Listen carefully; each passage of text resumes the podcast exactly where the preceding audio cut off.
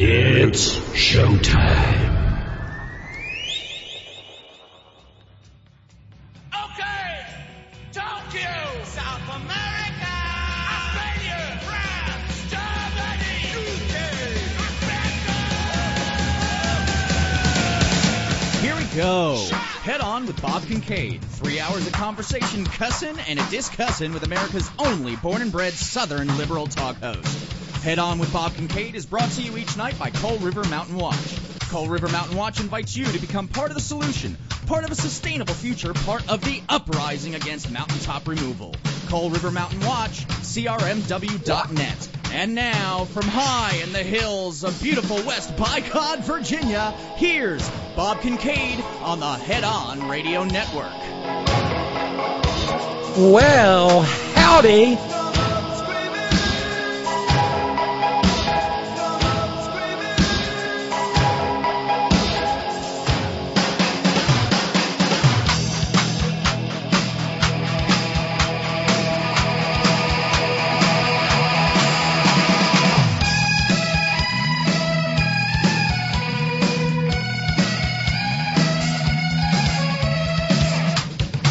Here we go, off and running on this 26th day of December 2023.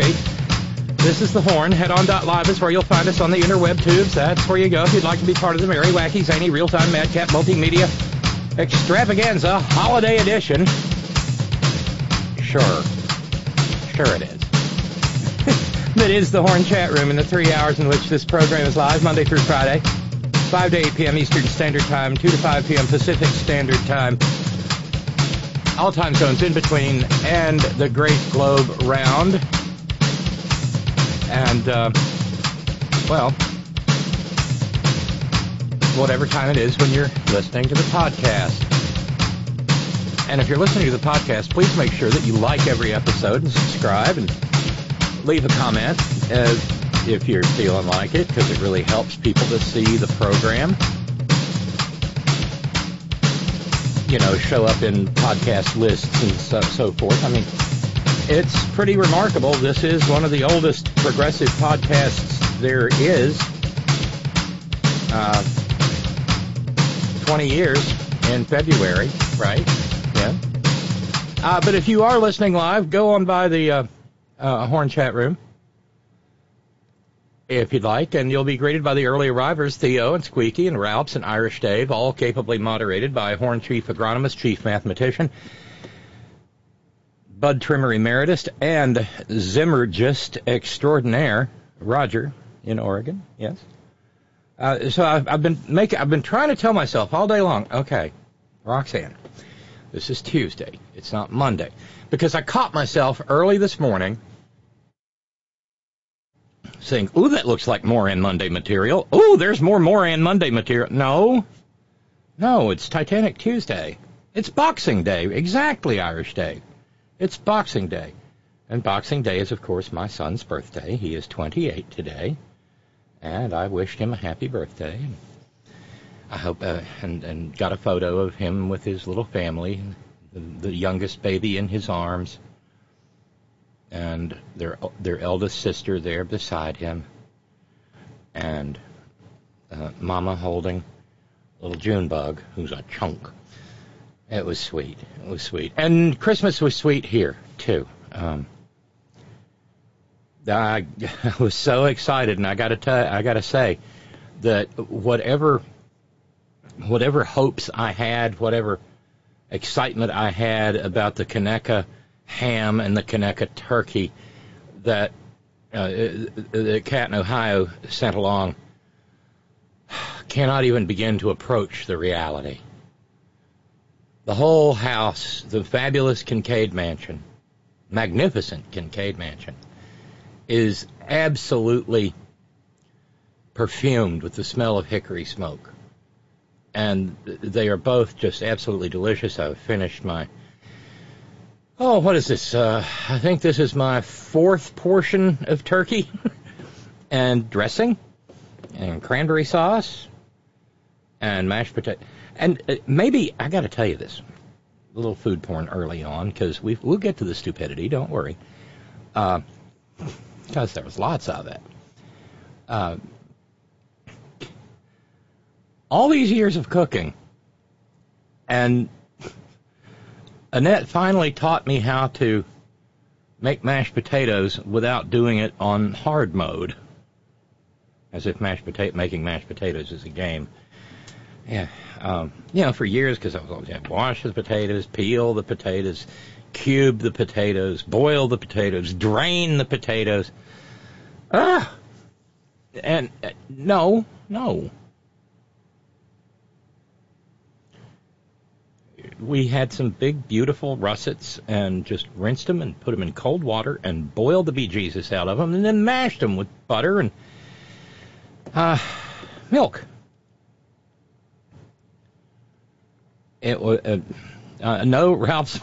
I did the ham too, so we're eating ham sandwiches and uh, and and uh, pan fried ham on uh, for breakfast in the mornings, and uh, it will. I think some of it's going to go in the in, in the freezer, but I had to had to have it all. It was wonderful. But anyway, I made mashed potatoes and the best mashed potatoes I've ever made, and it's so much simpler. It's, in a way, it would have been better if I continued doing it the difficult way because this makes it easy. And oh, they were so good. And so this morning, to get the day started, I got my I got my iron griddle all heated up. Made potato mashed potato cake patties. Dusted them with flour, melted butter on the griddle, and put them on to pan fry. And warmed up some of the gravy that I made. Oh, the gravy! Oh my God, I have a gravy problem, y'all. Uh, uh, I'm powerless over gravy, and my life has become unmanageable. This was the best gra- This was the best turkey gravy I've ever made. It truly was, and part of that is because of how smoky it is. The the smoke from the turkey was literally in the in the in the pan pan juices that I used to make the gravy, and so this is smoked. Oh, this is hickory smoked gravy. Good lord! And so I had that on. I had that with my potato cakes for breakfast this morning. God alone knows what my blood sugar is, but it's okay. It was, well, shoot, my blood sugar was 91 this morning, so I felt like I had a little room to give. But that, and uh, can't wait to take some the take the ham fat itself and render it and make dirty gravy and homemade biscuits and. See, we're past we're past the solstice now my attitude has improved because every day is a minute or two longer. I, am weird, okay? I know. Just is. Just is. I hope you all had a wonderful holiday, uh, however you celebrate it Christmas, Yule, solstice, uh, what have you. But it was it was absolutely delightful, and continues to be. And of course, Program note: No program on New Year's Day. Uh, I will be parked in front of a television or a computer screen or something, you know, watching uh, watching the New Year's Day bowl games and uh, rooting rooting for the Crimson Tide, hoping they get past Michigan. Uh, yeah, didn't. I told you we'd get there. Irish Dave. But didn't the orange Il, du, Il Duce say pretty much all of us should ride in hell? yeah. Yeah, that was that was that was a humdinger of a Christmas message, and I guess you staying up all night and ripped out of your mind on Adderall and mm, right. Yeah. But every program here at the Horn begins with gratitude, and this program is no different. And so, as a consequence, we say thanks to our 26th, 25th, and 24th day of the month subscribers. Uh, thank you so kindly to Emilio and to Ralphs. Thank you both so much. Thanks as well to Mark. Thank you, Mark, and thank you to Peter. Thanks so much to Josh. Thank you to Samson. Thank you so much. And thank you all for being partial sponsors of the program. Where the fundraising stands uh, in our ongoing attempt to reach the 20 year mark with this program, well, we have four broadcast days remaining in December. And it's today, tomorrow, Thursday, and Friday. And the fundraising goal, therefore, uh, considering what we had left, uh, what we still have in, what we're still in the hole from last week, uh, we're actually, uh, uh, well, the fundraising goal is at two thousand seven hundred and ninety-five dollars. That takes into account everything up through Friday, this coming Friday. So, I don't know. Fingers crossed. Hope the best. Uh, uh, Lee in New York pointing out, not Moran Monday? I thought the Morans act like every day is Monday. True, true. Um, now, it, where to uh, where to begin? Irish Dave, implicit in the in in Nitwit Nero's message is that this Christmas meal is America's Last Supper. Yeah. Yeah.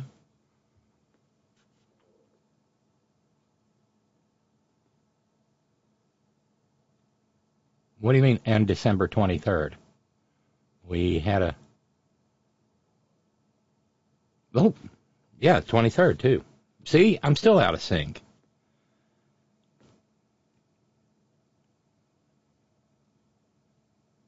Yeah, 25th, 24th, 23rd.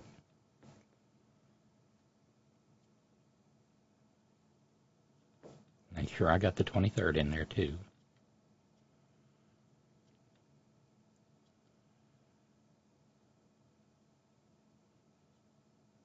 Yeah, there's and there's Lou on December 23rd. Thank you, Lou. And thank you to our pal Dave at Mellow Moonlit Meadow. Thank you.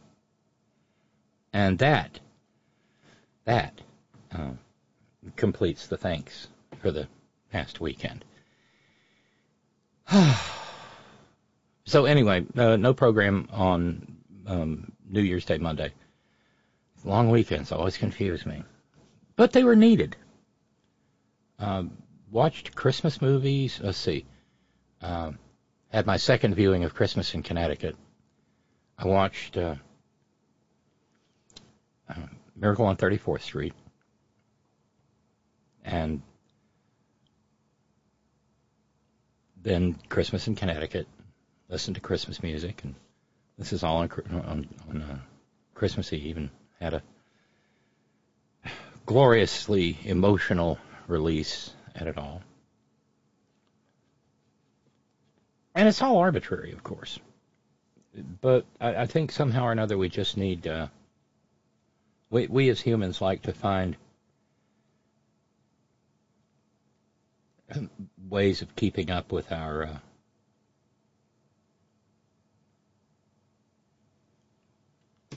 with our mortality, maybe. Ralph says, "Oh no, scared. Um, Christmas, I'll offer for uh, for Christmas, I'll offer a fifty dollar challenge. So that would get us down to twenty six ninety five if it gets met. Thank you, Ralph. Thank you so much."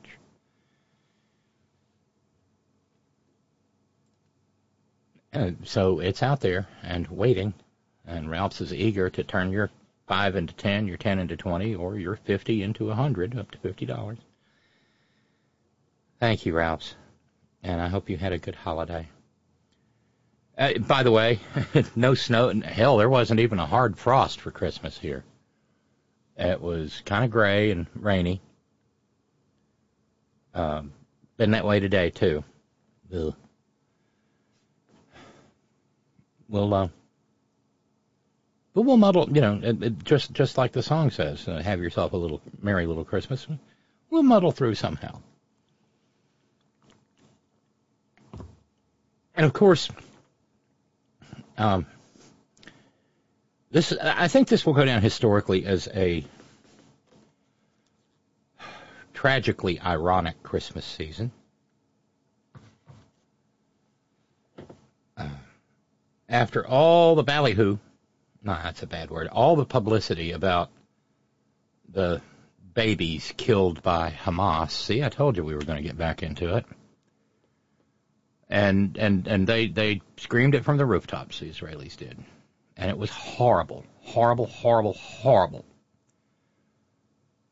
What Hamas did. Not so much PR though for the 39 Palestinian babies who died in the hospital for want of the ability to care for them during their neonatal days. 39. Like I said, it's getting more biblical by the minute. The murder of the innocents. Uh, I've seen video. Not of the babies. I've seen video of IDF members uh, rampaging and looting through little Palestinian shops and destroying toys.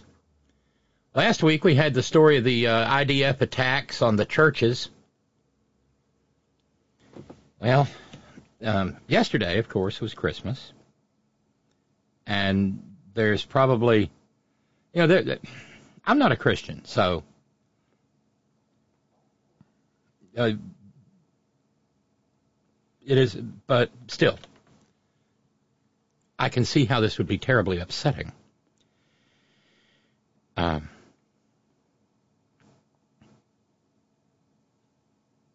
the violence is expanding more and more into the West Bank, uh, where one can find a little place referred to in song and story as Little Town called Bethlehem. Supposedly the place of Yeshua, the brown skinned Palestinian day laborer and semi literate uh, itinerant rabbi who wore a dress every day of their life, uh, birth. Well, the Israelis bombed the bee Jesus out of Bethlehem on Christmas Day. They've got they've they've got they've got ads running on TV all across the United States telling the United States Hamas is your problem too.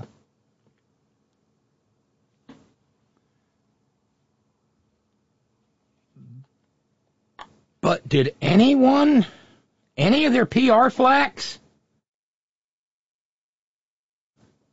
tell maybe tell them that bombing the town of Jesus Christ's birth on Christmas Day was not a great idea?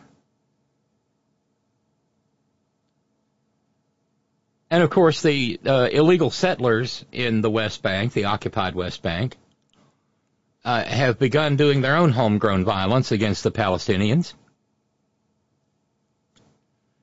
Uh, and all of those settlements were built on land that was literally stolen from Palestinians. I mean, this the, this part isn't this isn't even the, the subject to debate. Israel stole the land from Palestinians, bulldozed ancient olive groves and whatnot, and built illegal settlements. And so they're feeling froggy.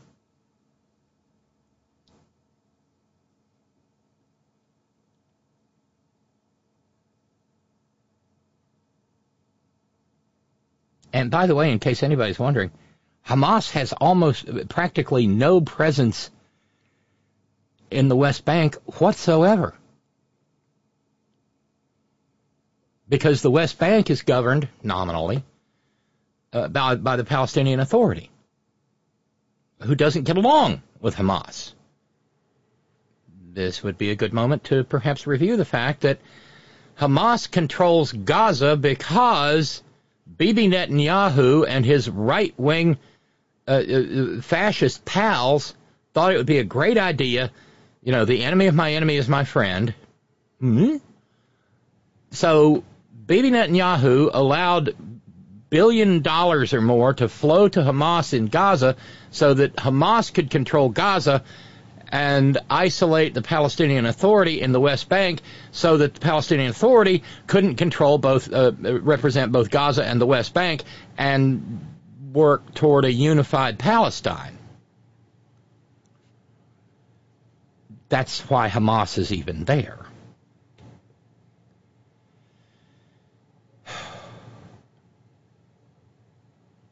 And so Hamas doesn't like the Palestinian Authority. The Palestinian Authority doesn't particularly like Hamas. Uh, but you know, when you when you've got a when you've got a good genocide rolling in Gaza, I guess it's hard to. Uh, uh, it's it's it's you know, and when all your problems look like nails, all your solutions look like hammers. And so, since you've already got a since you've already got a genocide rolling in Gaza, why not expand it to the West Bank?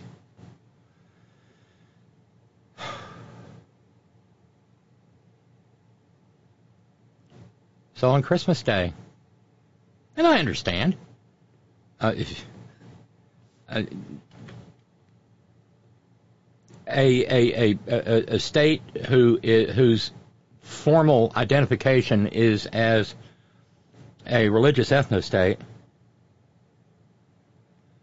is not going to care much about Christianity.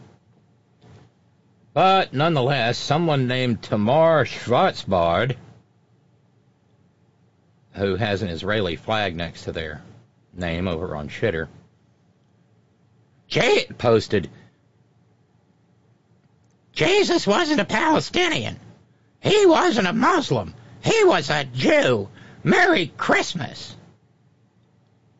Okay. He was definitely not a Muslim because uh, Islam would not come along for whole another half a millennium or so uh, uh, after Yeshua's murder. He was probably a speaker of Aramaic, might have been nominally literate in Hebrew enough to get through some of the uh, sacred texts. And he lived in, he was born in Nazareth, which wasn't exactly downtown Judea.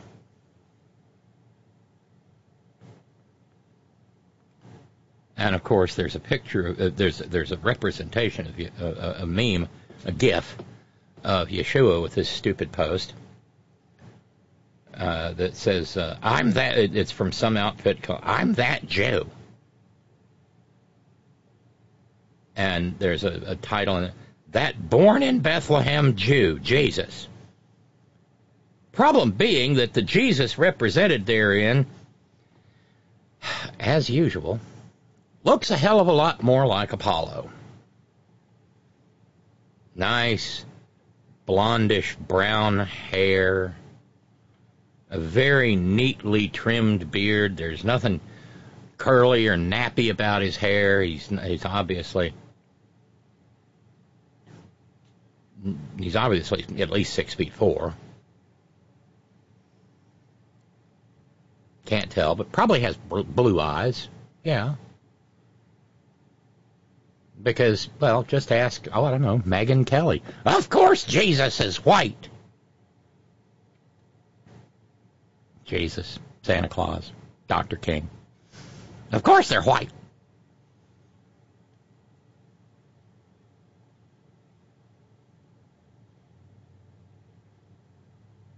And of course, in, in, in turn, that post led to the usual ugliness.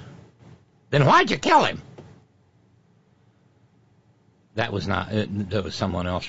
Right. There's an old joke about a, a rabbi and a Catholic priest. Yeah, exactly. Arnold says Aryan Christ. Yep, pretty much. Uh, a, a, rabbi and a Catholic priest were talking, and uh, they were talking about the relative hierarchies. And the rabbi asked the priest, uh, "So, you know, what all? Well, you know, there's vicars and and and parish priests and monks and friars and deacons and whatnot. Well, uh, what's above the priest? Well, you know, bishop. Bishop. Yeah, what's above the bishop? Well, I mean, archbishop. Anything above archbishop? Cardinal. So cardinals are as high as, as the church hierarchy? No, no, no, no. There's the pope. Oh, the pope. And anything higher than the pope? Well, only God. I mean, the Pope can't become God. Rabbi looks at him and says, huh, one of our boys made it. I know. The Lama is very much out of sorts. but it, I just kind of, I was, I was kind of got, wait, their PR, their their their their their propaganda and their PR is absolutely in the toilet. And the solution to that is to bomb Bethlehem on Christmas Day. Oh, little town of Bethlehem, how flat we see thee bombed. No singing you know, $2,795 fundraising hole.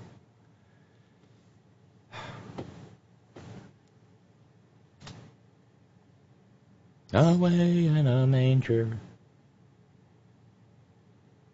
No crib for a bed.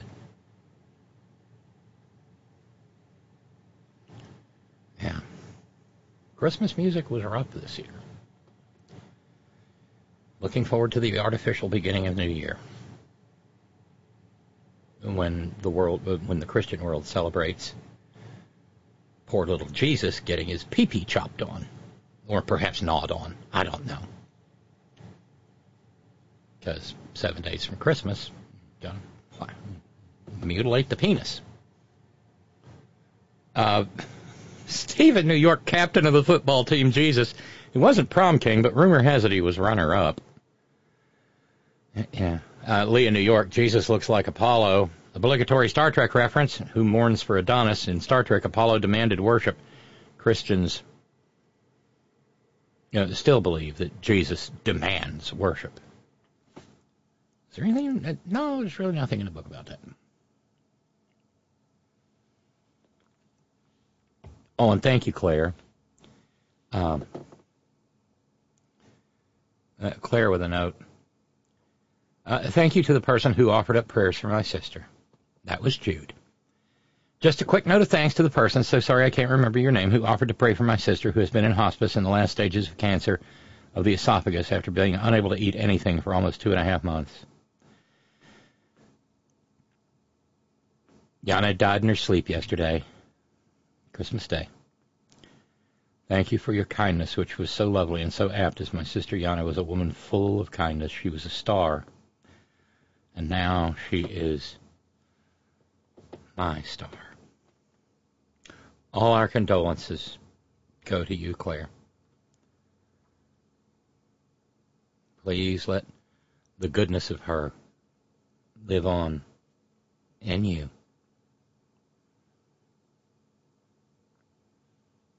Six Lou, six three and two hundred and fifteen pounds. You're slowing down, Roxanne. Maybe been thinking I, I was busy yesterday. Uh, oh, I remember that Randy Radar with a, a, a line from All in the Family. The Pope is inflammable. Archie Bunker in All in the Family. Yes.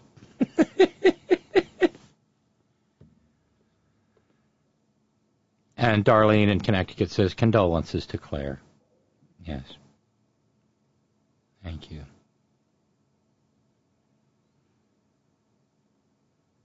Condolences indeed.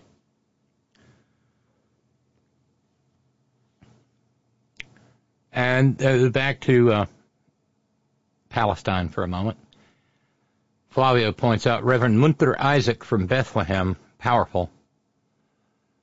He was born in Beit Sahur, Palestine. He's married with two children. He's an ordained minister of the Lutheran Church and serves as an assistant pastor at Christmas Evangelical Lutheran Church in Bethlehem.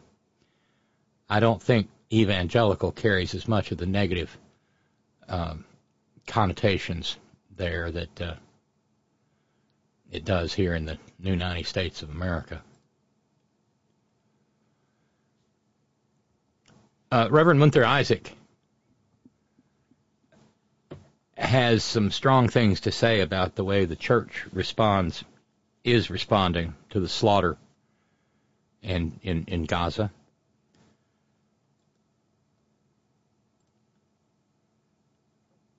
And that's I've been why. thinking a lot about the un. Hold on. Uh,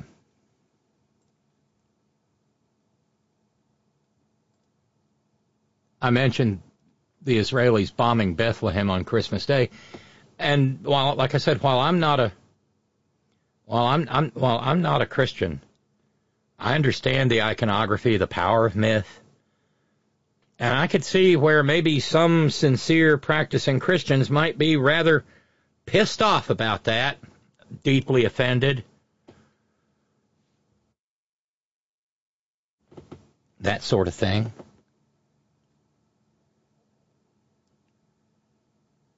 maybe it'd be like you know um,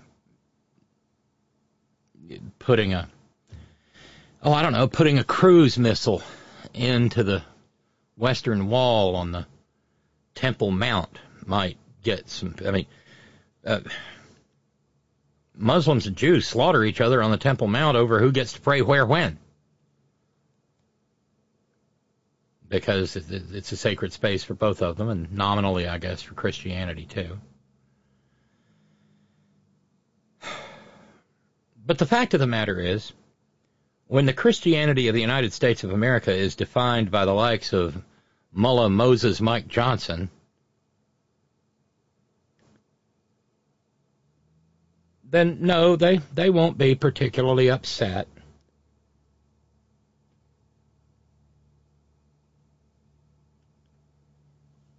that the place of Jesus' birth was mercilessly bombed on the day that is supposedly the anniversary of that birth.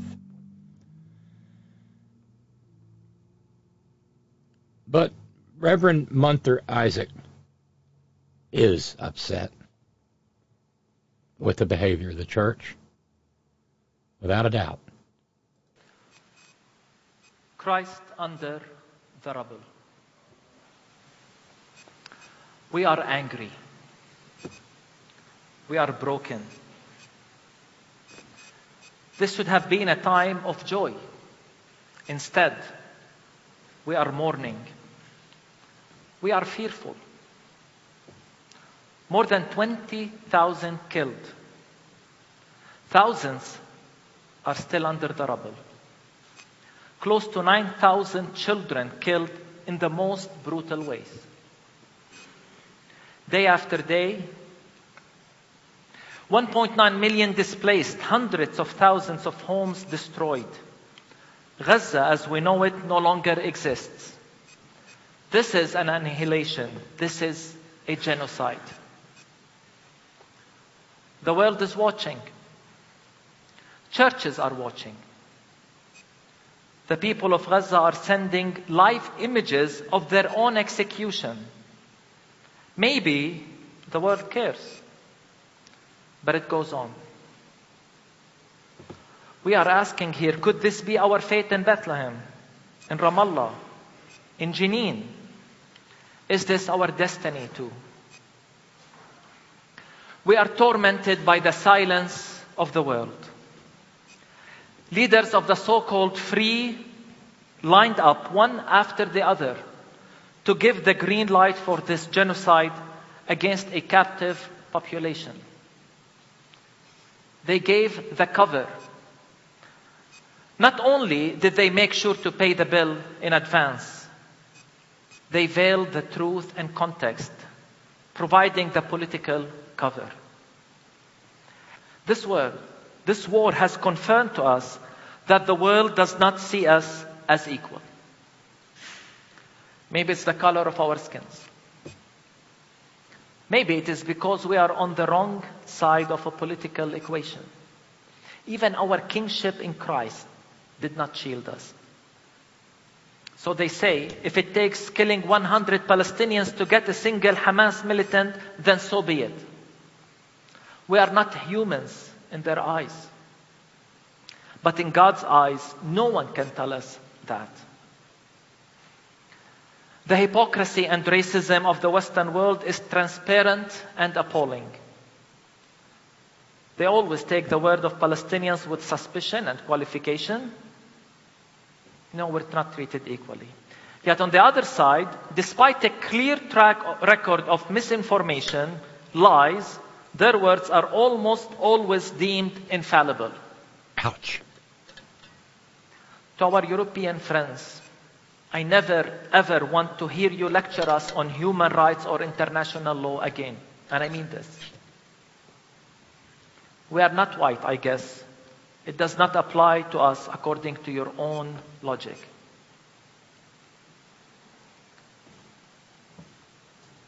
In this war, the many Christians in the Western world made sure the empire has the theology needed. It is thus self defense, we were told. And I continue to ask how is the killing of 9,000 children self defense? How is the displacement of 1.9 million Palestinians self defense? In the shadow of the empire, they turned the colonizer into the victim and the colonized into the aggressor. Have we forgotten? Have we forgotten that the state they talk to, that that state was built on the ruins of the towns and villages of those very same Gazans? Have they forgot that? We are outraged by the complicity of the church.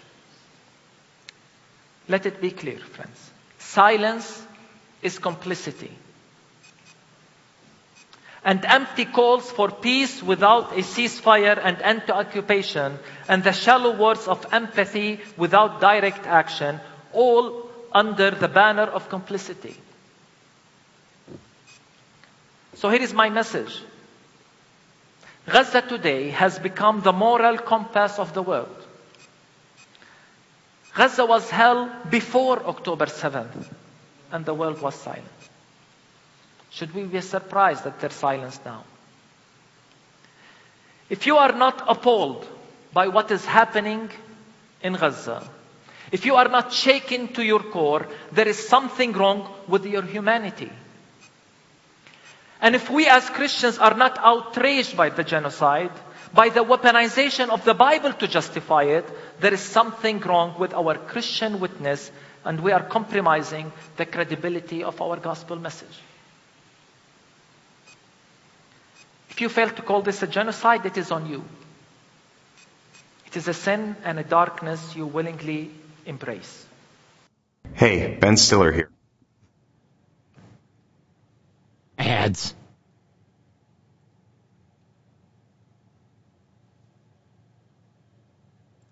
But in God's eyes, no one can tell us that. The hypocrisy and racism of the Western world is transparent and appalling. Hold on, let me skip a bit. In this war, the many Christians in the Western world made sure the empire has the theology needed. It is thus self defense, we were told. And I continue to ask how is the killing of 9,000 children self defense? Ruins of the towns and villages of those very We got this same part. Gazans. Have they forgot that? See, without direct action, all under the banner of complicity. So here is my message. Gaza today has become the moral compass of the world. Let's hear it again. Gaza was hell before October 7th, and the world was silent. Should we be surprised that they're silenced now? If you are not appalled by what is happening in Gaza, if you are not shaken to your core, there is something wrong with your humanity. And if we as Christians are not outraged by the genocide, by the weaponization of the Bible to justify it, there is something wrong with our Christian witness and we are compromising the credibility of our gospel message.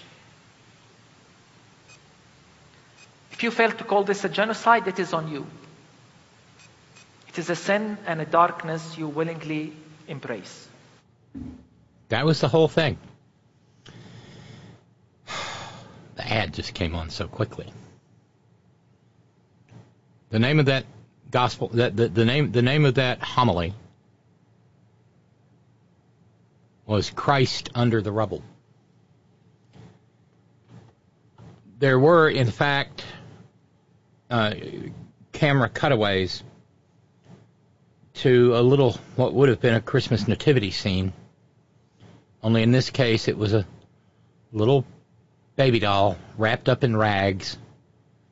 I think perhaps in a keffiyeh. Yeah, wrapped in a keffiyeh. And laying among rubble. Honestly, I fear for Reverend Munther Isaac's life. And I think he probably is well aware that he is at hazard.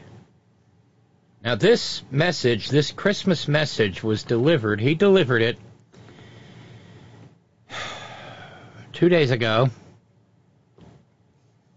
from his pulpit in Bethlehem. And a day later, the Israelis bombed Bethlehem. Would you be surprised if Bibi Netanyahu had him taken out? I wonder how many people are barking and grunting that Reverend Munther Isaac is anti Semitic for his words. I guarantee you it's happening. But what he says about the empire's theology uh, uh, uh, of complicity, the empire's theology of justification of slaughter, is true. For the most part, the so called Western world is looking away, just as he noted that they looked away from Gaza before October 7th the world's largest open air refugee camp.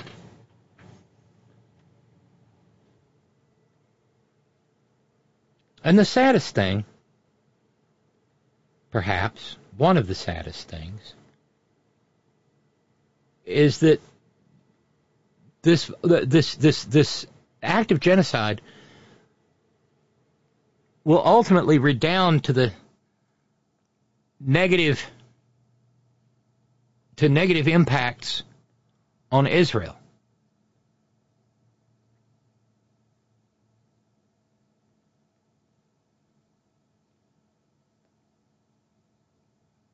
Because as long as this is the solu- this is always the solution, then the problem it seeks to solve will continue to be the problem. Grief, resentment, hate, All of that.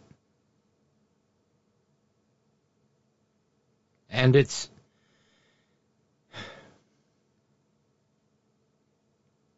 oh.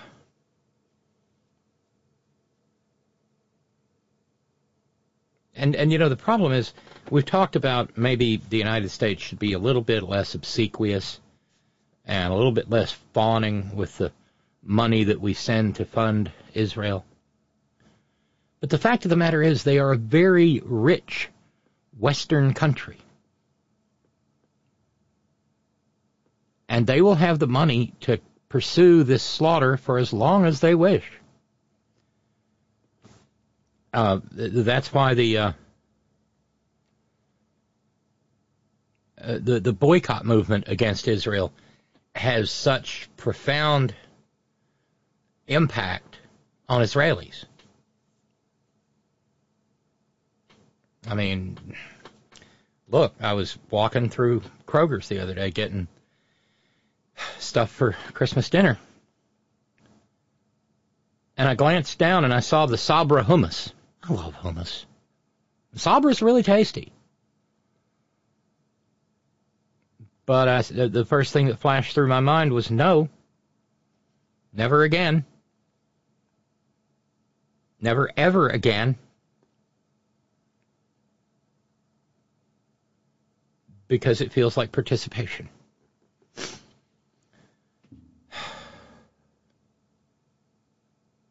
Because Sabra is, in, at least in part, Israeli owned.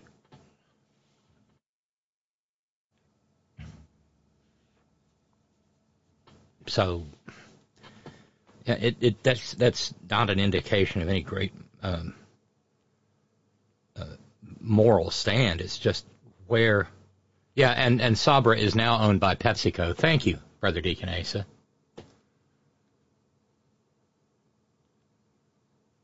Along with Yum Brands, you know, Captain D's, Taco Bell, KFC.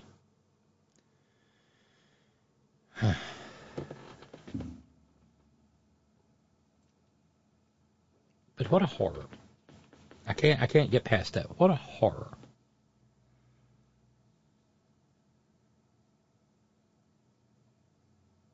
But the fact that Bethlehem got bombed the day after that that's the day after Reverend Isaac delivered that sermon. Well, the irony or perhaps intentionality of that was not lost on me.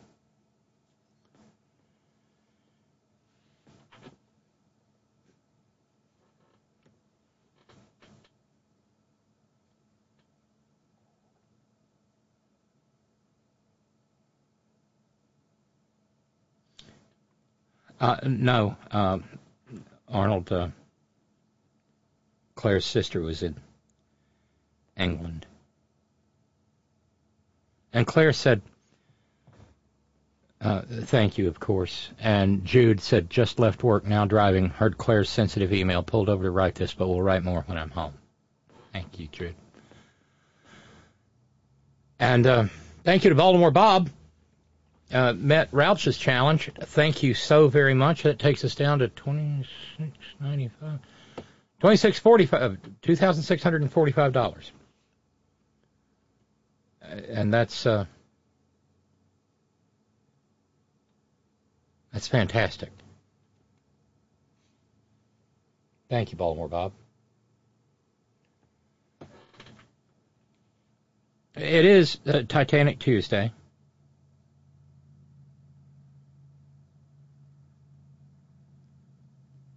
Uh, one last note.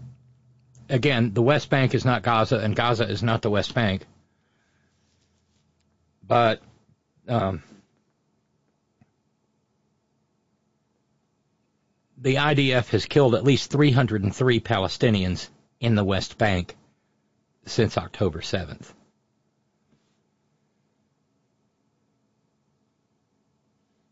And when the IDF isn't doing it, the settlers are the colonizers are. Shootings, stabbings, beatings, arson, homes, vehicles, and farms attacked.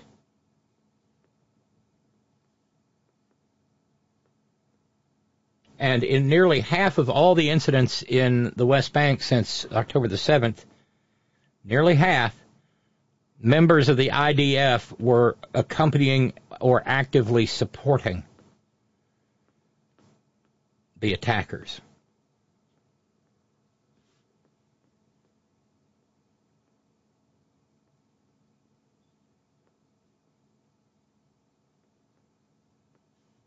But Psycho Baby says that uh, it will continue. The killing, the slaughter, will continue until they reach a place where they've decided they feel safe. And uh, said there are three prerequisites for peace. Netanyahu did.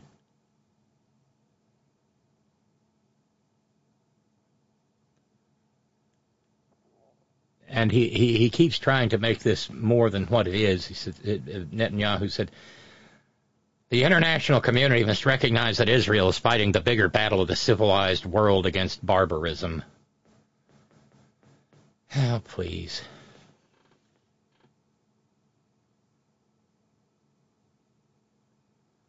And went ahead and said that no, uh, after the shooting and the bombing and the slaughter stops, Israel's not going to leave Gaza. The, the occupation is going to remain perpetual.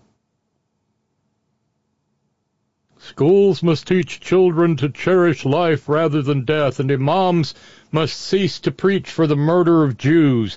Palestinian civil society needs to be transformed so that its people support fighting terrorism rather than funding it.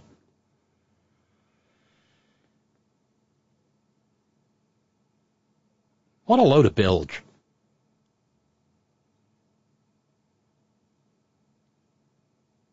Nothing in there about rabbis not preaching Palestinian hate.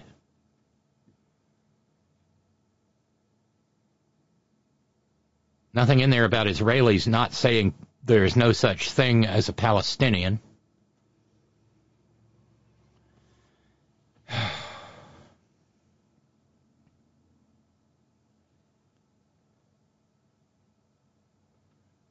the mayor of uh, Gaza City, Yahya R. Sarraj, published an op-ed in the New York Times and said that Israel has caused the deaths of more than 20,000 people. Mayor Sarraj said the unrelenting destruction of Gaza, its iconic symbols, its beautiful seafront, its libraries and archives, and whatever economic prosperity it had, has broken my heart.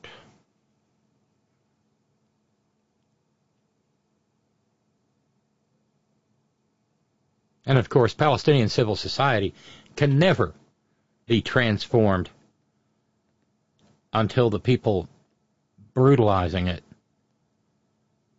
transform themselves and don't enter into deals to fund Hamas to the tune of a billion dollars. Yeah.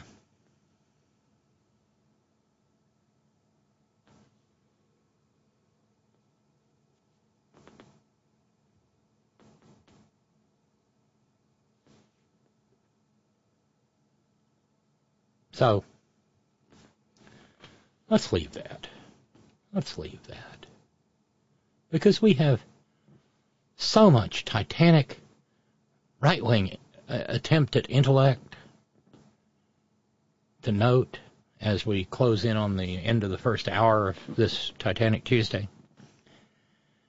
Oh, look, it's Wee-Wake Ramaswamy. It's less than a month to go until New Hampshire and Iowa. And that's a big deal for Republicans.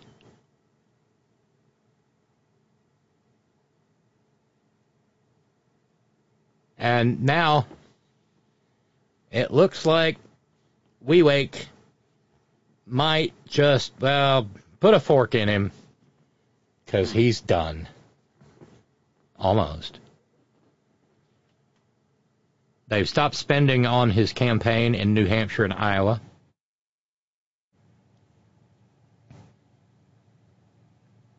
Uh, and they said, well, I mean, we're just not buying TV ads now, uh, uh, it, it, because of course. Uh, we're we're focused on bringing out the voters we've identified. The best way to reach them is using addressable advertising, mail, text, live calls, and doors to communicate with our voters on Wee-Wake's vision for America, making their plan to caucus and turning them out. That was Wee-Wake Ramaswamy spokesperson, press secretary, Tricia McLaughlin. As you know, this isn't what most campaigns look like. We have intentionally structured this way so that we have the ability to be nimble and hyper targeted in our ad spending. In other words, we're broke.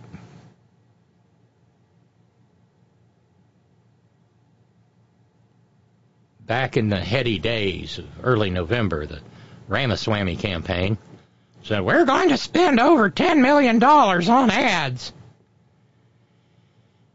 well, Ad Impact tallied the numbers, and no, he spent 2.2 million.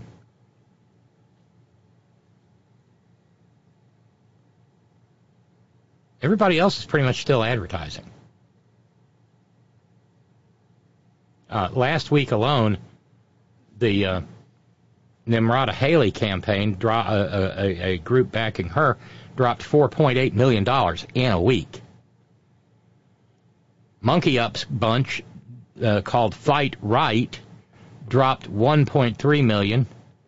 MAGA Inc. dropped 987,000. And Tell It Like It Is PAC, 700,000. Uh, that's Christie's PAC.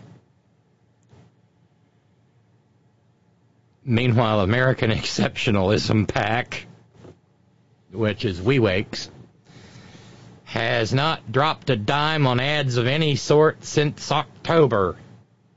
Woo! Ah, see you, WeWake. Don't let the door hit you where the good Lord split you. Hmm, yeah. And I'm particularly fond of. oh, God, I'm particularly fond of this moment of Titanic uh, brain activity. Naturally, it comes from hmm, Alex Jones. Where today. Uh, uh, uh, that's very good. Flavio says, I call him Weewick Ramaslimy. That too. Uh, wait, before we go to the Alex Jones stupidity, and it is, it's delightful. It's like an amuse bouche before a banquet. Uh, John in Central PA, subject line Gaza. The goddess of irony is working super duper overtime with this conflict because, gee, why does all this sound so familiar? Indefinite occupation, re-education of the occupied, shit bombed all to hell, being referred to as cockroaches and animals, vermin and the like. Yeah.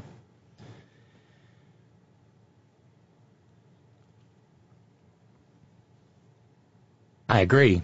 But what I, the other thing I find interesting is the language that uh, Reverend Isaac used, referencing the empire.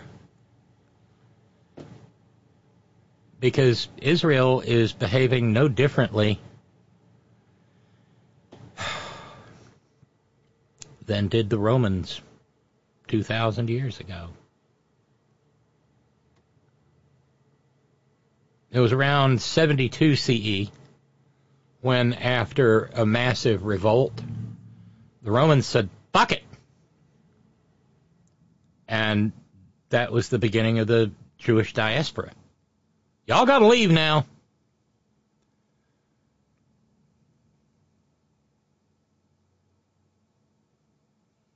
And sure feels like, well, kind of looks like that from a Palestinian perspective, too.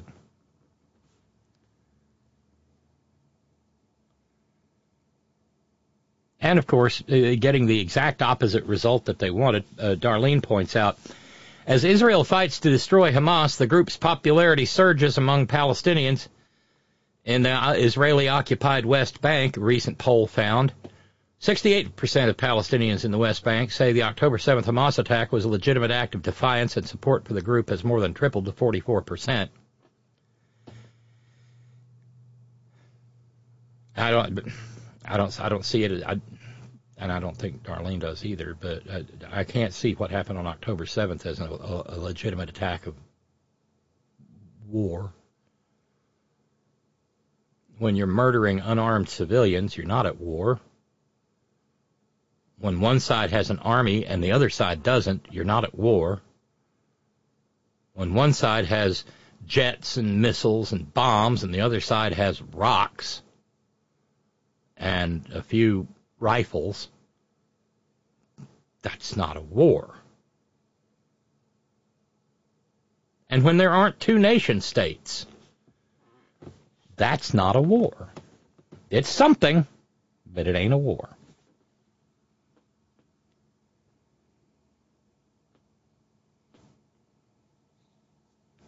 That's very true. Uh, Randy Radar sending this along because it dovetails nicely with the Alex Jones story we've got here. Before we work on artificial intelligence, why don't we do something about natural stupidity? Here, here. And speaking of natural stupidity, well, Alex Jones uh, was w- warning uh, the uh, strange, strange people who pay attention to him. And began in, in his show today, day after Christmas. Uh, he told his mouth walking, knuckle breathing followers, Alex Jones did,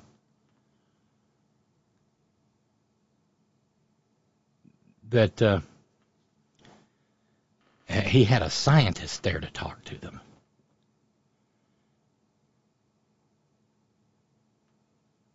Well, the uh, scientist was a guy named Mike Adams, who was there to talk about how to fight the robots. Because AI robots, well, I don't know, maybe dropped a little acid and watched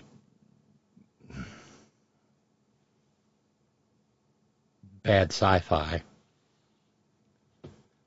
Skynet. Oh, get the hockey puck. This is delightful.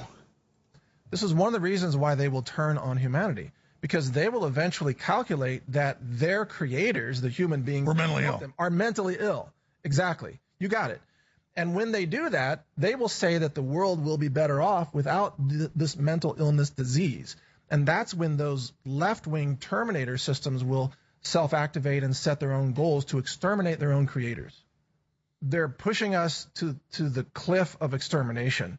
And if we don't take uh, great steps right now to help humanity survive, And what are this- those steps? well, like I said, d- a uh, distribution of, of knowledge, distribution, but we also have to be self-reliant. We have to be competent in growing food. We have to be competent in self-defense. You, you know what's coming, right?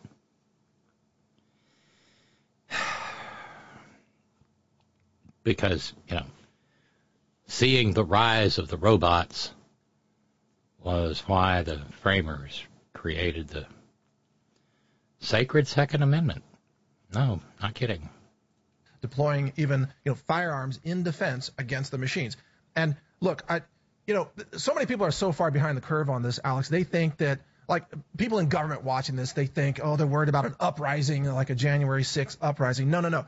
You should be worried about the Terminator.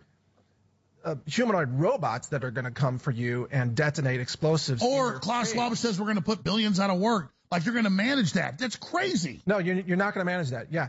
Again, all of you watching, you are going to be made obsolete if we don't stop this, and you're going to have to learn how to defeat the machines. Okay. That that's just it's going to come down to that. Now, right? So they're not yet very effective on the battlefield. And by the way, you can penetrate them with 338 Lapua Magnum rounds. Okay. So I guess that's why he's there to pitch 338 caliber Lapua Magnum rounds. That's smaller than a 9 millimeter bullet. Now, Magnum means it's going to have a shit ton of powder behind it. Shoot the Stobor or robots.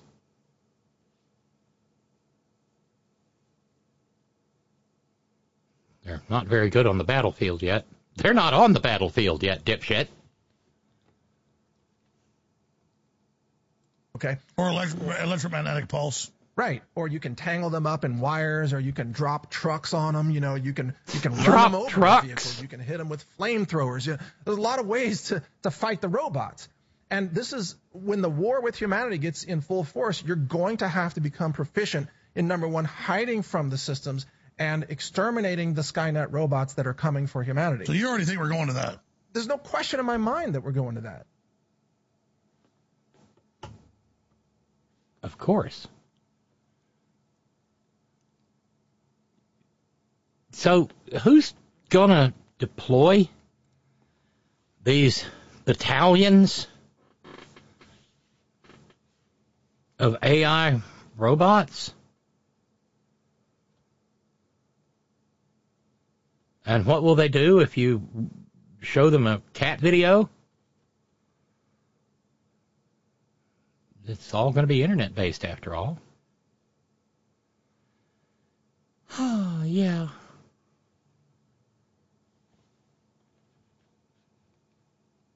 Shoot them. We can drop houses on them. Have you not seen The Wizard of Oz?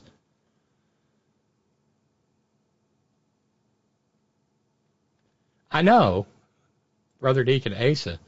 This delusional ass is going to hit Chat GPT with a flamethrower?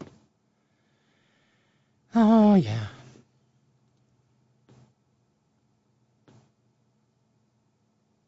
Left wing Terminator systems. I love that.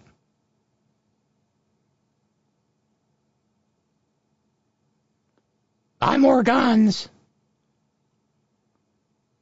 And they're going to come for you and detonate explosives in your face. How are they going to put the explosives in our face? It won't hurt a bit. Here, just lean over here. We've got to put a little explode. It's kind of like the what the heart plug that Baron Harkonnen had installed in the little boys who brought him his I don't know uh, 10W40 beverage to drink. Oh, my Baron, your beautiful hideousness. Oh, sorry, my face just went off. Acme to the rescue, Sicily and New York dropping trucks on robots and roadrunners. Anvils. We can stop them with airborne anvils. Tangle them up in wires. Yeah, give them one of those little Chinese thing, uh, finger puzzles from Pier 1 Imports. That'll stop them in their tracks.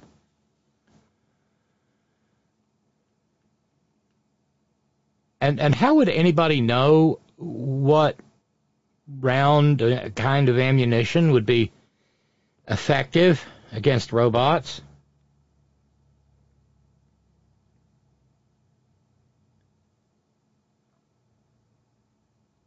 Because they're expensive and just plinking away at a robot would would uh, it, it, doesn't seem like something you could expect to uh, see a lot of. Uh, Randy Radar says, "Wait till the local sheriff gets weaponized drones."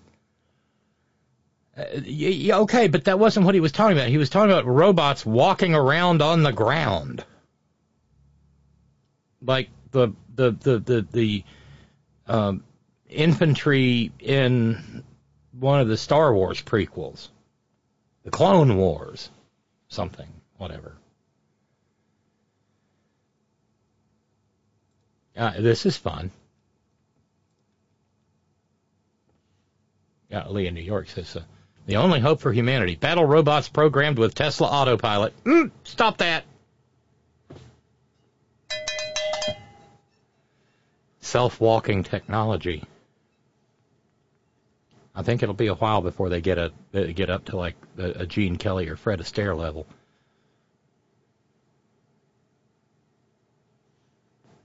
They're nowhere near uh, uh, dancing backwards in heels.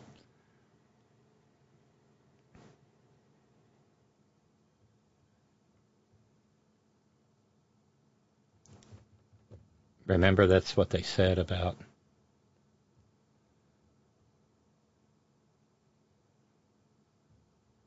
Ginger Rogers.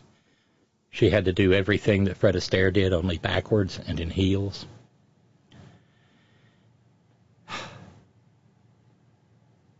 yeah, I don't think we're no. I think we're okay. But no, this is this is fun. Um, you might recall we had the story what a week or so ago about uh, how Kathy Griffin talked about Donald Trump's sorry, dinner in the Central Standard Time Zone. Body odor.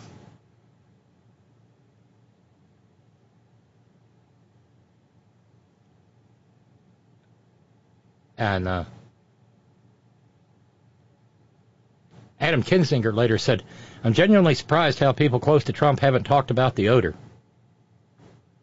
It's truly something to behold. Wear a mask if you can.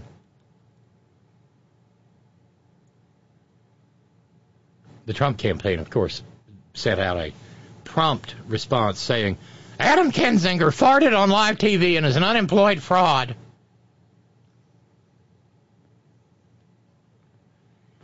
Uh, He really does uh, sometimes live in inside the maggot brain.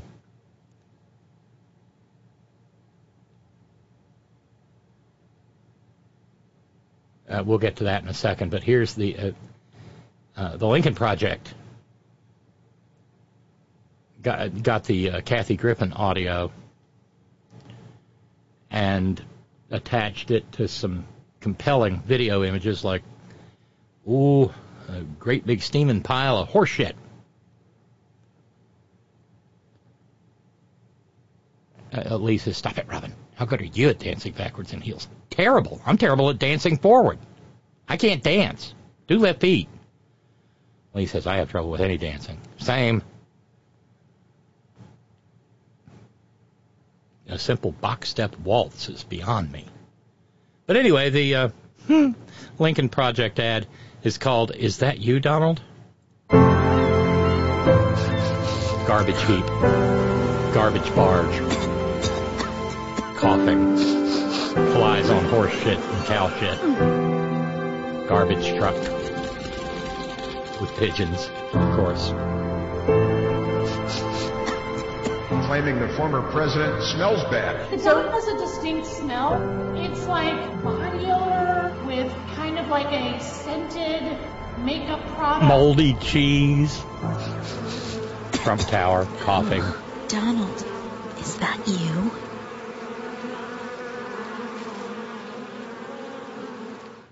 Ooh.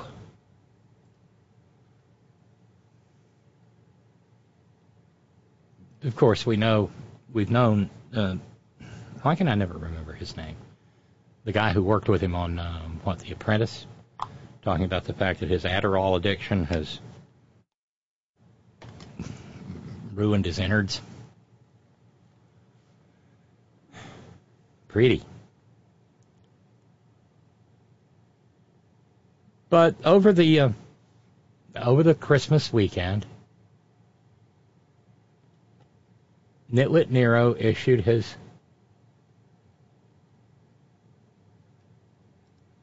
Christmas message.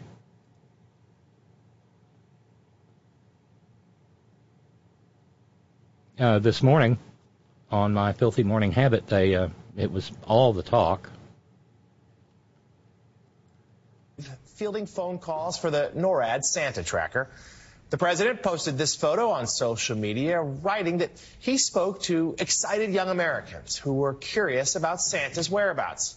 Then on Christmas Day, the president and first lady called units from each branch of the military to wish them a Merry Christmas and thank them for their service. Republican frontrunner Donald Trump, on the other hand, spent the holiday weekend in a very different fashion taking on his political enemies. The former president posted several, uh, shall we say, unusual Christmas messages on Truth Social that criticized people like Joe Biden and Jack Smith. In one post, the channeled Home Alone's Kevin McAllister. Merry Christmas, you filthy animal. Yep, that was pretty much it because Trump wrote there are no world leaders who are as, quote, evil and sick as the thugs we have inside our country who are looking to destroy our once great USA. May they rot in hell before ending with Merry Christmas. Elise Jordan, um, we saw a president wish the nation a Merry Christmas in a conventional Oh, manner. Jolly Christmas. in with Joe Biden and a rather unconventional but true to form, I suppose, uh, manner from Donald Trump.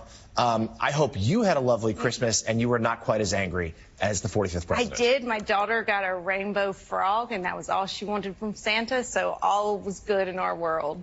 And the Rev, though, actually did something good for humanity, and you served a thousand people lunch yesterday. Yeah, we uh, every year National Action Network serves uh, hot meals to a lot of the elderly and homeless and migrants this year, and we gave away about 1,500 hot meals. We uh, gave away around 500 toys for people that don't have that at home. You know, I grew up with some uh, Christmases that things were missing, so we do it. It's our 32nd year. I grew up doing uh, service on Christmas. I grew up in Operation Breadbasket under Jesse Jackson, and he used to take us to the jails every year. And I talked to him last night, and he went to the jail. Even though he's suffering with Parkinson's, can't walk, he went and visited people in prison. So it's a day of service, not a day of uh, anger and uh, all kind of strife that our former president should. So that is certainly what Christmas is supposed to be about. In my house, Santa was very good to the boys. The, my wife cooked up a wonderful meal. But, but Rev, I mean, the, the anger from, from Donald Trump, the, the, the bad faith attacks about his political opponents. What does that say to you just about where he is right now, mentally and emotionally, as this year draws to a close and we barrel into an election year? Well, two things. I think it shows that these indictments and the civil case, despite his pretense otherwise, has gotten to him because he's reacting and responding in a way of no one uh, projecting uh, self-confidence or, or, like this is nothing. I also think it shows that it an inner kind of anger and displacement that he has. Because who spends the holiday uh, with this kind of venom? Uh, particularly when he's a guy that claims to be this self-confident, self-made guy uh, with this kind of darkness, unless you're just that kind of dark person. And we've certainly gotten used to Trump's unorthodox holiday messages sometimes to the haters and the losers, but right. this one, uh, even for him, uh, you know, hit a new a new low. Um, we're going to turn now to some some news, some breaking news that happened overnight. The United States conducted a new round of airstrikes against the Iran-backed terrorist group in Iraq. The you know, it's easier than it's easier to run that clip than it is to just sit here and read read his rot in hell tripe from Tripe Social with the stupid Donald Trump voice. But I caught, I got something there, and, and I'm not gooning, just questioning. You know, just do, just asking questions. I mean, they do that all the time over on the Pink Shrek program. And you know all the other dude bro shows. Well, girls can do it too. Just asking questions here. Jonathan Lemire, Lemire said that uh,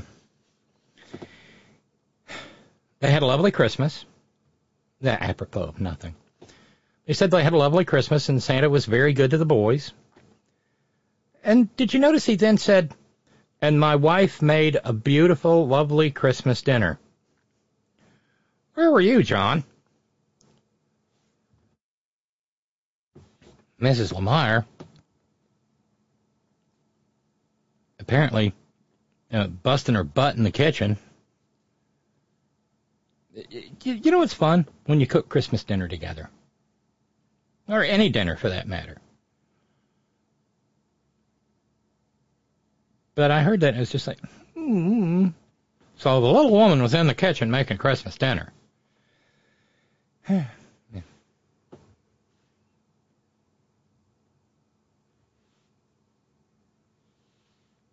Yeah, fingers crossed, Randy Radar. Fingers crossed. Thank you. Um,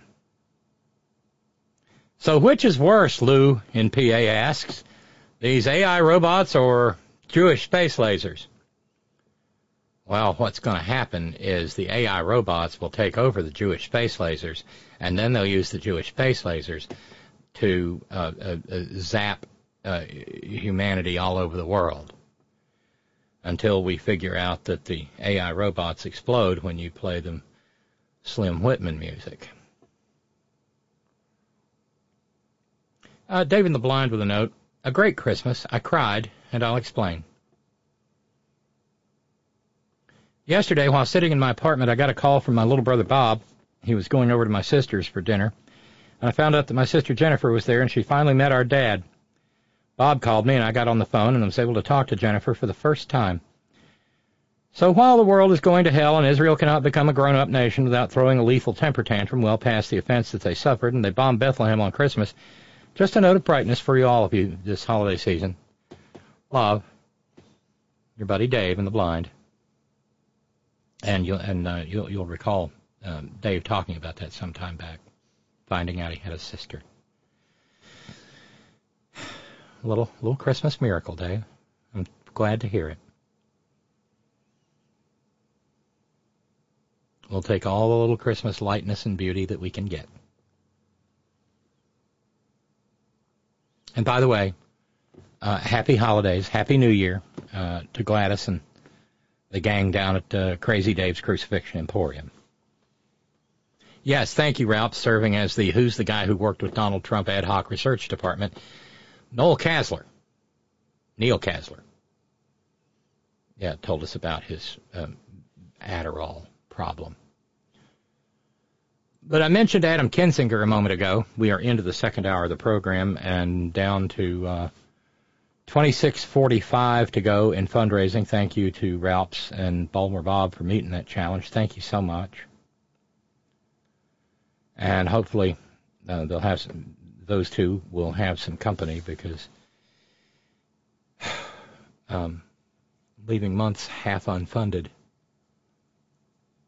is rough on any attempt to pay the bills because, well, my money printing press down in the basement, uh, the basement sits on a sits on a spring, pretty close to the ground, and so, well, the printing press is wet, and will stay that way for ever, especially since it's imaginary.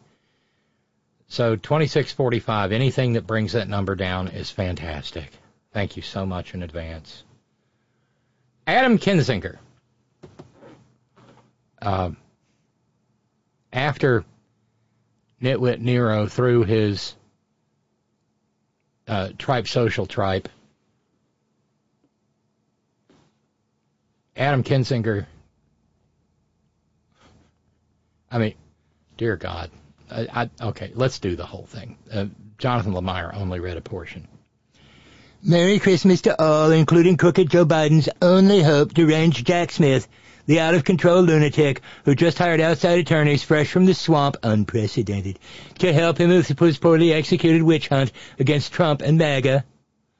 Included also are world leaders, both good and bad, but none of which are as evil and sick as the thugs we have inside our country who, with their open borders, inflation, Afghanistan surrender, green new scam, high taxes, no energy independence, woke military, Russia, Ukraine, Israel, Iran, all electric car lunacy, and so much more are looking to destroy our once great USA. May they rot in hell. Again, Merry Christmas.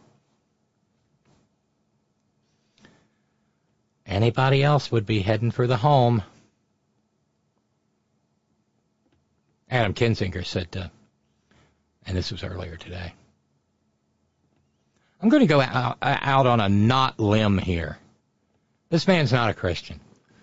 If you're a Christian who supports him, you don't understand your own religion. Trump is weak, meager, smelly, victimy, bellyachy, but he ain't a Christian, and he's not God's man. Well, I agree. But that's been the problem with Christianity all along, is people claiming to be one who have no idea what is required of one who is. Most of, as as Reverend uh, Munther Isaac pointed out, a great deal of Christianity is in a moral quandary, turpitude.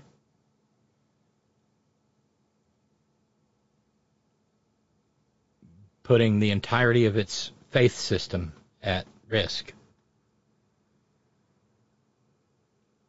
Uh, well, thank you, Billable Rick. Cowbell for your explanation on how to make the AIs explode when they seek to use Jewish space lasers to destroy humanity. Play Slim Whitman music. Well, it worked on the Martians, Rick. Oh, and speaking of uh, the, the man that uh, Orange Genius refers to as deranged and a lunatic, um, that recording we were talking about toward the end of last week the one that's got RNC chair uh, Ronna Romney McDaniel. And speaking of which, remember when we all thought Bishop Willard was so weird that we referred to him as the Romney bot? I saw a clip today, and it's not worth playing. But I saw a clip today of Ron Monkey Up DeClantis trying to eat a sandwich in New Hampshire. Oh my God, compared to Monkey Up, the Romney bot, was was practically Bob Barker.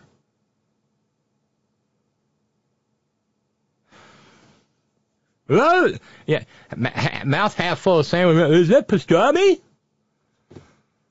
Oh, yeah.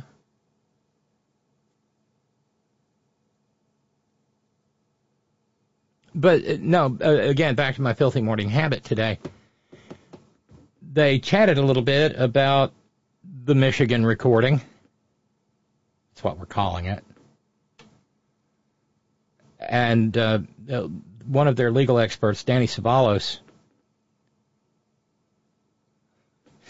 Steve, Trump's Christmas greeting, just like Jesus would have said it.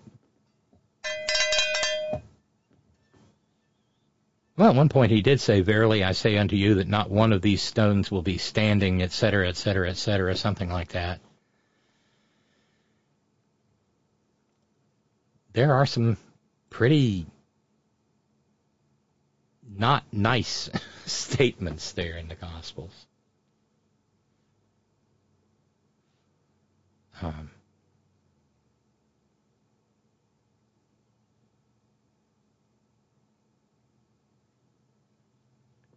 so anyway, Danny Cevallos said, uh,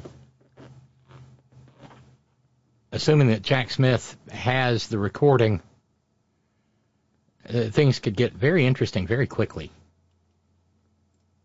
there and drafts an opinion. And look, this is not something they can just spit out quickly. It's arguably the most important opinion of each of these judges' careers. So they're going to run spell check on it, to say the least. It's going to take a little time. Now, if you look at history, sometimes the Supreme Court in Bush v. Gore has moved at breakneck speed, so we know appellate courts can do it. But on the other hand, these are some pretty weighty issues. I think they're the most important criminal law issues in American history. So they have to decide these, and obviously speed is of the essence, but it's more important for them to get it right. So very significant, I don't want to say victory for the Trump team in this last week, but delay for the Trump team is a win.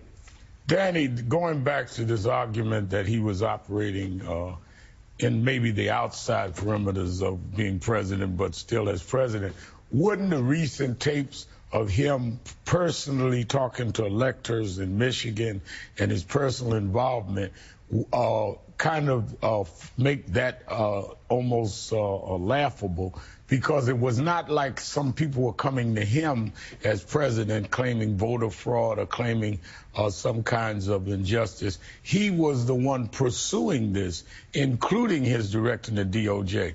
So the, the argument would probably have more weight if he was saying, as president, I was protecting voters. The opposite happened. He was the one that was the one making the accusation and trying to get people to make these statements. Doesn't that undermine their argument? Yes, and Judge Chutkan, the district court judge, already addressed a lot of this, that what Donald Trump was doing was as a campaigner, not as a president. And so this is the kind of evidence that will come in. And another thing about that Michigan evidence that I think is really interesting, there was a lot of talk this last week about, well, could this expose him to liability in a Michigan court?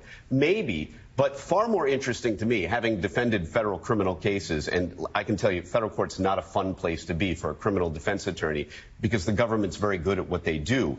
Uh, if I'm the government, I'm thinking they're looking at this Michigan evidence as what we call 404B, but all it is is prior bad act evidence that sometimes, under certain circumstances, can come into a prosecution. So if I'm Jack Smith, maybe you look at that Michigan evidence or any evidence from any other state and bring that in as evidence in your D.C. court case and say, look, this is what he was doing elsewhere. This was not a mistake. This is his modus operandi. This all should come in. And it can be devastating evidence. I can tell you personally that bad act evidence that somebody did something else bad somewhere else uh, is devastating. And juries, they eat it up. So, Danny, I know you said the timeline's going to be a little bit uncertain, but there have been on the federal election interference case, the January 6th case, there had been, that's with a March trial date, at least for now, hope that that would be the one that would happen and conclude before the election. Do you still think that's possible? Okay, Jonathan, you know, you're baiting me because you know every single time I'm asked this question, Go away, I'm baiting. I bet the odds. And the odds are take every trial date at this point, crumple it up,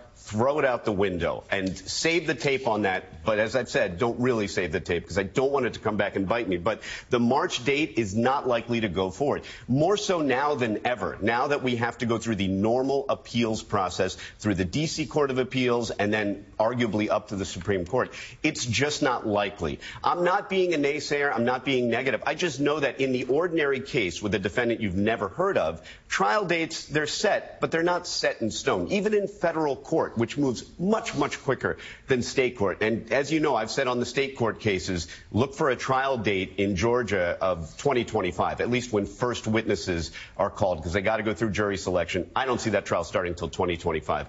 Uh, as far as timeline here, briefing as fast as these courts move, it still takes time. These are very important decisions. And I think the lesson there is that Democrats hoping that any criminal verdict would upend the Trump campaign shouldn't be banking on it, that happening in time. MSNBC legal analyst Danny Cevallos, thank you so much for joining us this. I really hope he's wrong about the Georgia case. Fani Willis keeps saying, let's go, let's go, let's go, let's go. Ready to go, ready to go. I was ready the day the indictments came down. Let's roll with this thing.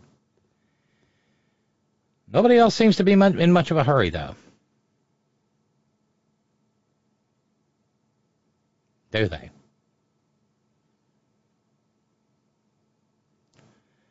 No. Still, uh, the prior bad act, uh, uh, the 404 stuff that he was talking about is quite compelling. And I honestly, it's gonna, it, it, it'll be devastating to him. And he's right, juries eat that up.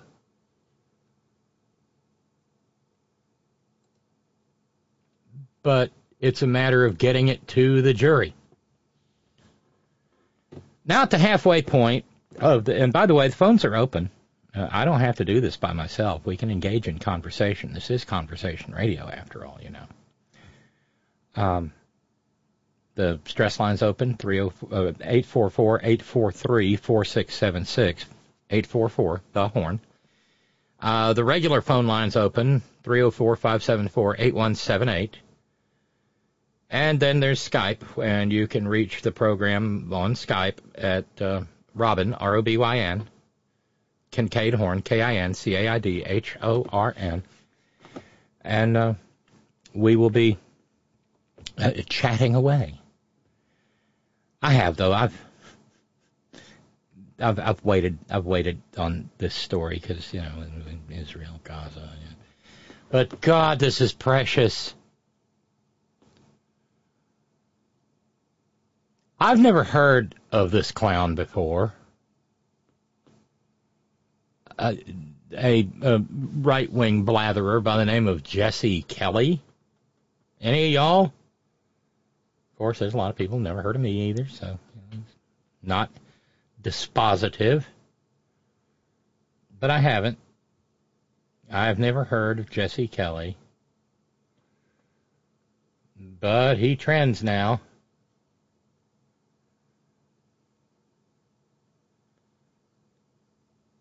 Um, it, it's on Premiere. I don't want to give him any. It's on a network, and it's uh, kind of it, it overlaps with this time slot.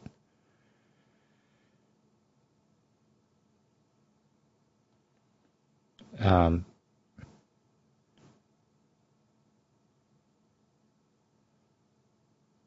the show itself has had multiple hosts, starting with someone named Andy Dean and then Joe Pags, Joey Pagliarulo, and he gave way to Meghan McCain. Did you know she's John, uh, John McCain's daughter? She is. Just ask her; she'll tell you. You don't even have to ask her; she'll tell you. Uh, then uh, uh, our little nut Meg left, and uh, then came Buck Sexton.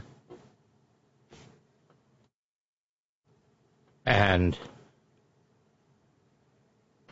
then Clay Travis. Seems that nobody really wants this show.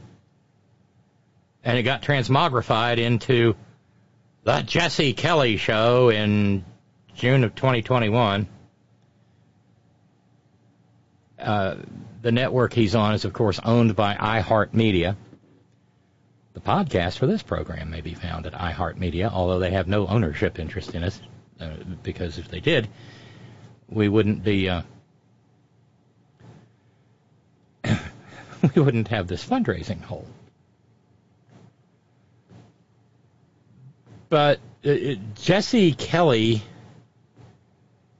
true to form for right wing blatherhead shows, is a boob, and not in a good way.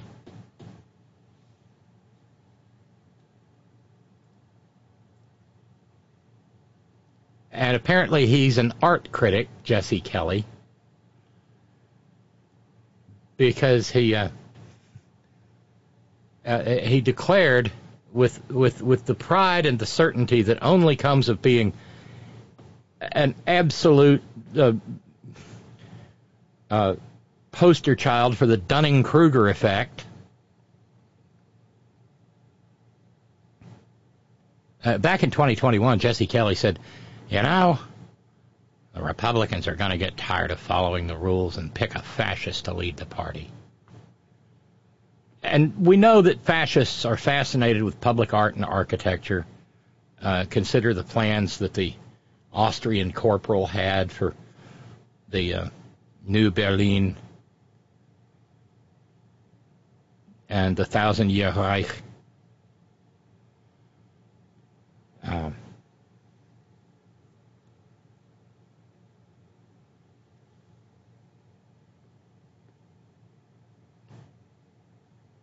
and so uh, Jesse Kelly has decided he's an art uh, uh, an, an art critic, and so on Sunday, Christmas Eve, uh, he he went on uh, Shitter and posted a shit declaring, "Oh, this is so good. This is so ho- hockey puck and duct tape worthy." Record. Uh,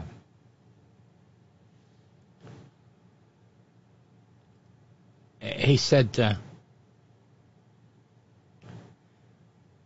People love to sound sophisticated and brag about European art and architecture.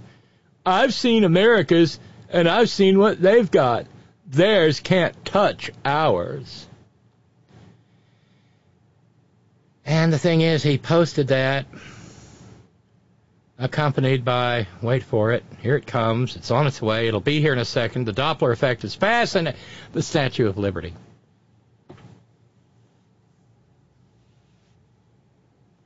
Our art and architecture is so much better than theirs.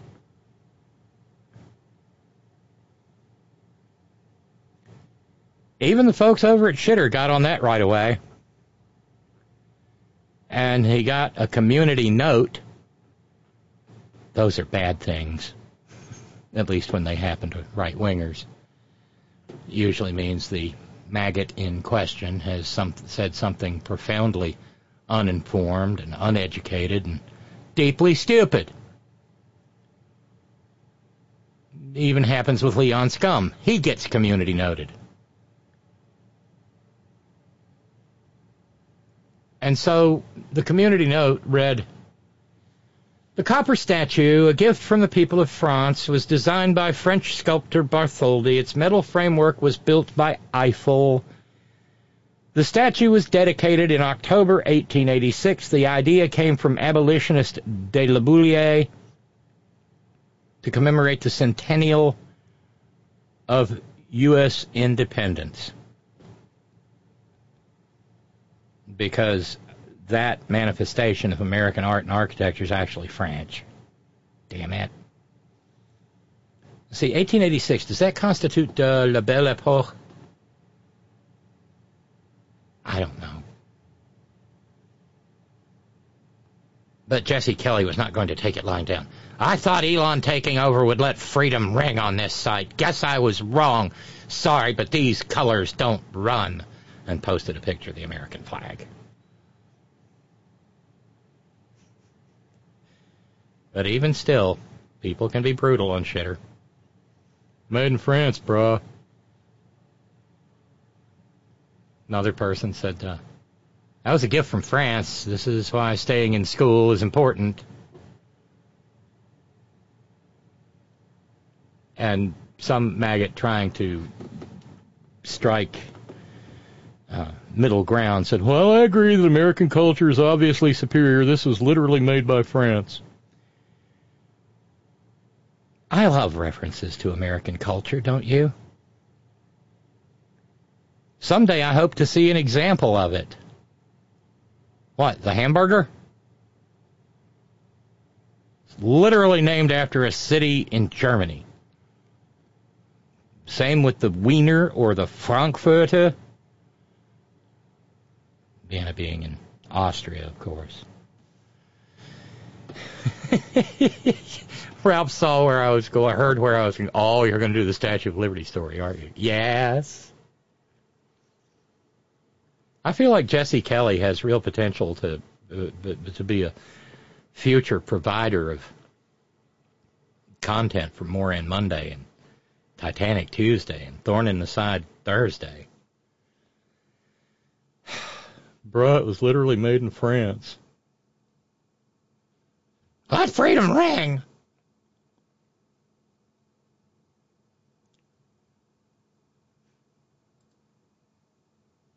I, I get the idea he'd probably welcome a chance to chat with Benny Drywife Shapiro. Uh, those two could be confidently ignorant for hours on end. Let's run over to the stress line, see who we got. Hey, welcome to the program. Good evening. Hey, Dave.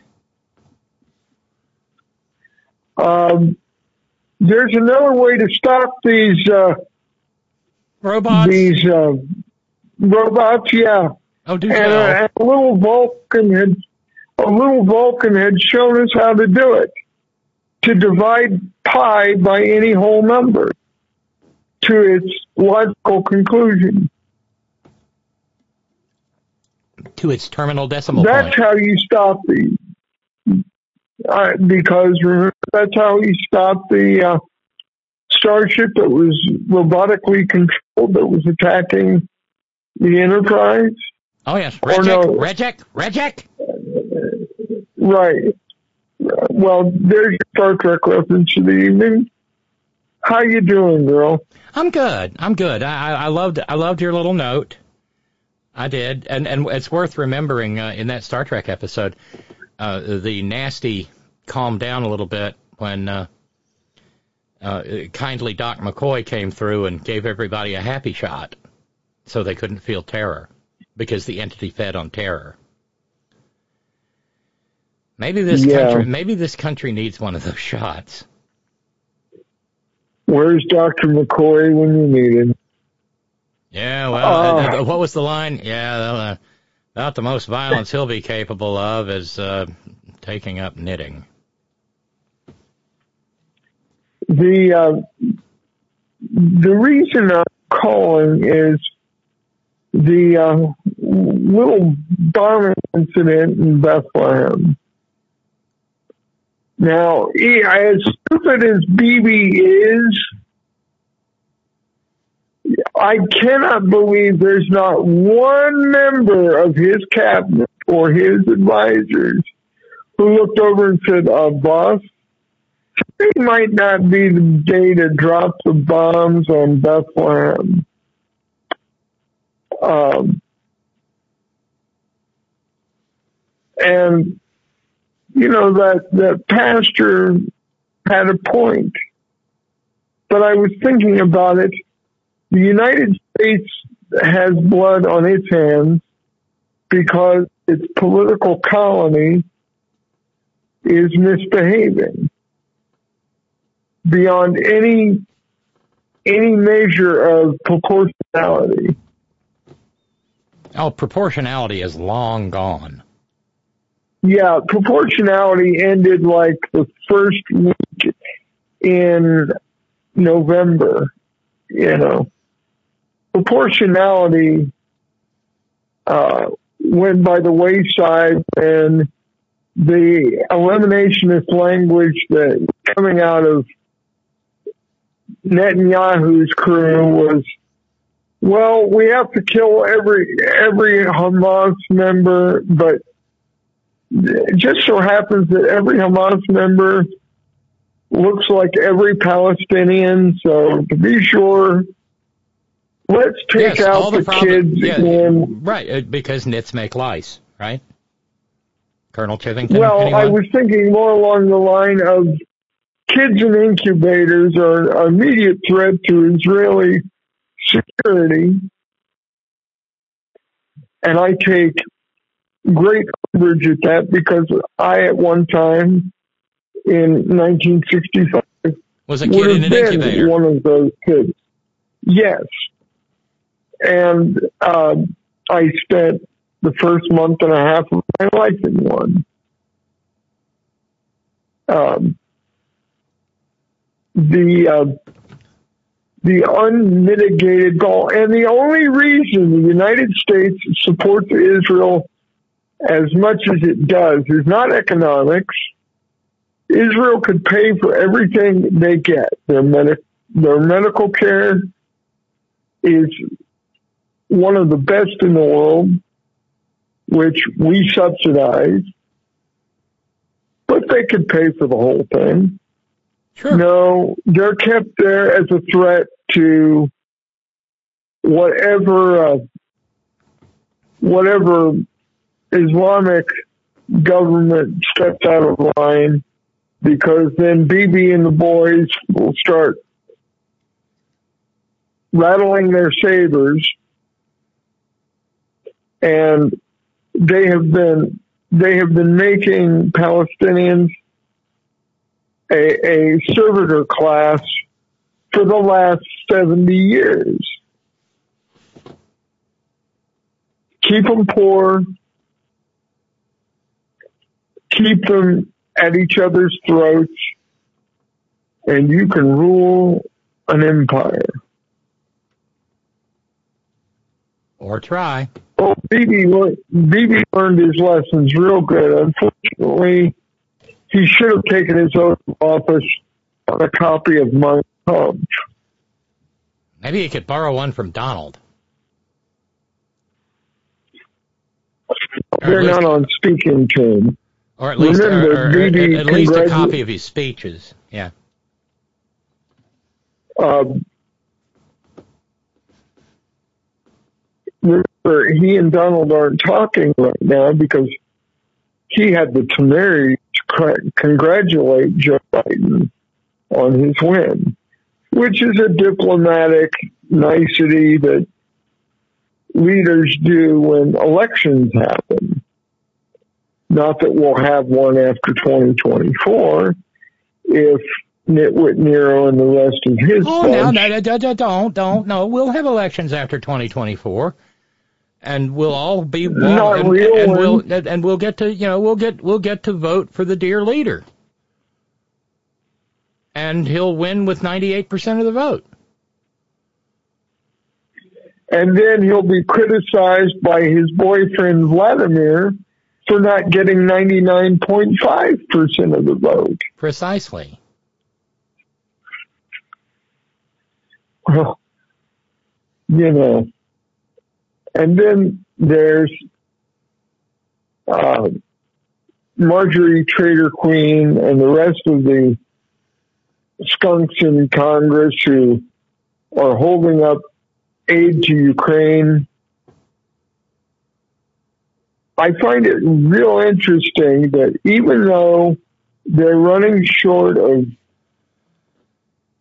equipment, it takes money and fuel and all kinds of supplies to make an army function, that occasionally the Ukrainians who are fighting this war themselves, they're not hiring it out. Um, they're not rounding up people in their prisons and going, "Oh, we'll give you a pardon as long as you're fighting for us. And once the war's over, well, there's no real guarantee that you won't get sent back. Um, so, and still damage ships, but I guarantee you, some right wing hot water bottle in uh, the Congress is going to go. But they've proven they can be effective without our money. Robyn? Yes. We should have taken we should have taken Donald Trump out behind the woodshed back when he ran uh, when he ran for president. This is the third time he's run for president. Fourth. No, third. You're right. Fourth? Third. Yeah, it's the third. Uh, what was it? The Freedom Party or whatever it was? Yeah. The Ross Perot gadget that Good word, gadget. uh, he likes on. Um, you know, this is as successful as Donald Trump's USFL franchise. Yes, they won the court case against the NFL, but the damages were three dollars. And that was because, and those were the punitive damages. I don't think any compensatory damages were given. Um, not sure. But the USFL didn't last beyond that court case either. So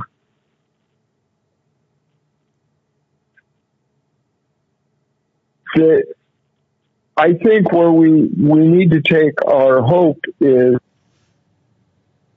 that people are not as stupid as Donald Trump likes to believe. And no matter, I always find it funny that these polls that they keep quoting about Biden's age and stuff sound to me like push polls. And what push polls are, you call somebody up and, well, did you know that such and such supported this? Do you support that? And it's usually something outrageous. And they push the respondent Yeah, it's the when did you stop? Yeah, it's it's the when did you stop beating your wife question. There's you know, as as LBJ once said on a variation of it. Yeah, I know. I just want to hear him deny it. But uh, uh, some, something Yeah. something else though. You, um uh, I've been thinking lately, and you kind of tweaked my my thought processes on it. There's a there's a John Kennedy quote that I think is so applicable to to the Israel and Palestine situation. John Kennedy said, "Those who make peaceful revolution impossible."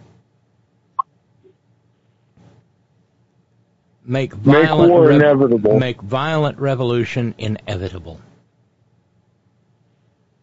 Ta-da! Oh, baby doesn't want two-state solution. Well, then uh, No, he wants a one state solution where he's the state. You know, l'état c'est moi. we, Mais oui. uh, the, um, the, uh, thing is, I, I, I, I have to give it up for the families of the hostages who are shouting Bibi down. Seems like this small group of Israelis is taking on their government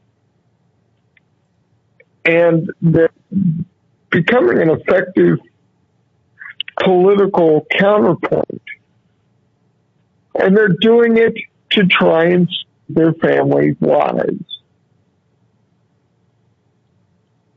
I say that takes courage and that takes far more emotional and mental resources than I think I could muster in a situation like that. Um, so, but Bibi has been known to step on dead bodies to get where he wants his whole political career, starting with his older brother. And that's not going to stop. And how much you want to bet if Donald Trump wins back the presidency that he and Bibi will make nice again? Uh, you know, that they might even televise the the reconciliation dinner and the uh, you know as as uh, Donald gets all dolled up and gets married the one, two, three, four, fifth time because I saw a wedding photo of a fourth wedding that Donald Trump was involved in, Robyn.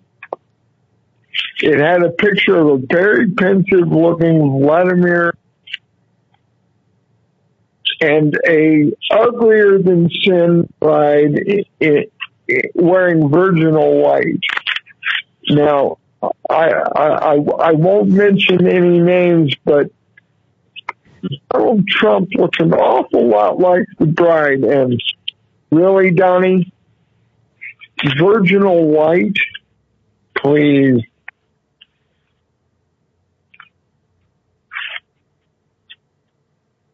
Oh, by the way, we just But on- we, just, on- we just got a note from Billable Rick in answer to your question.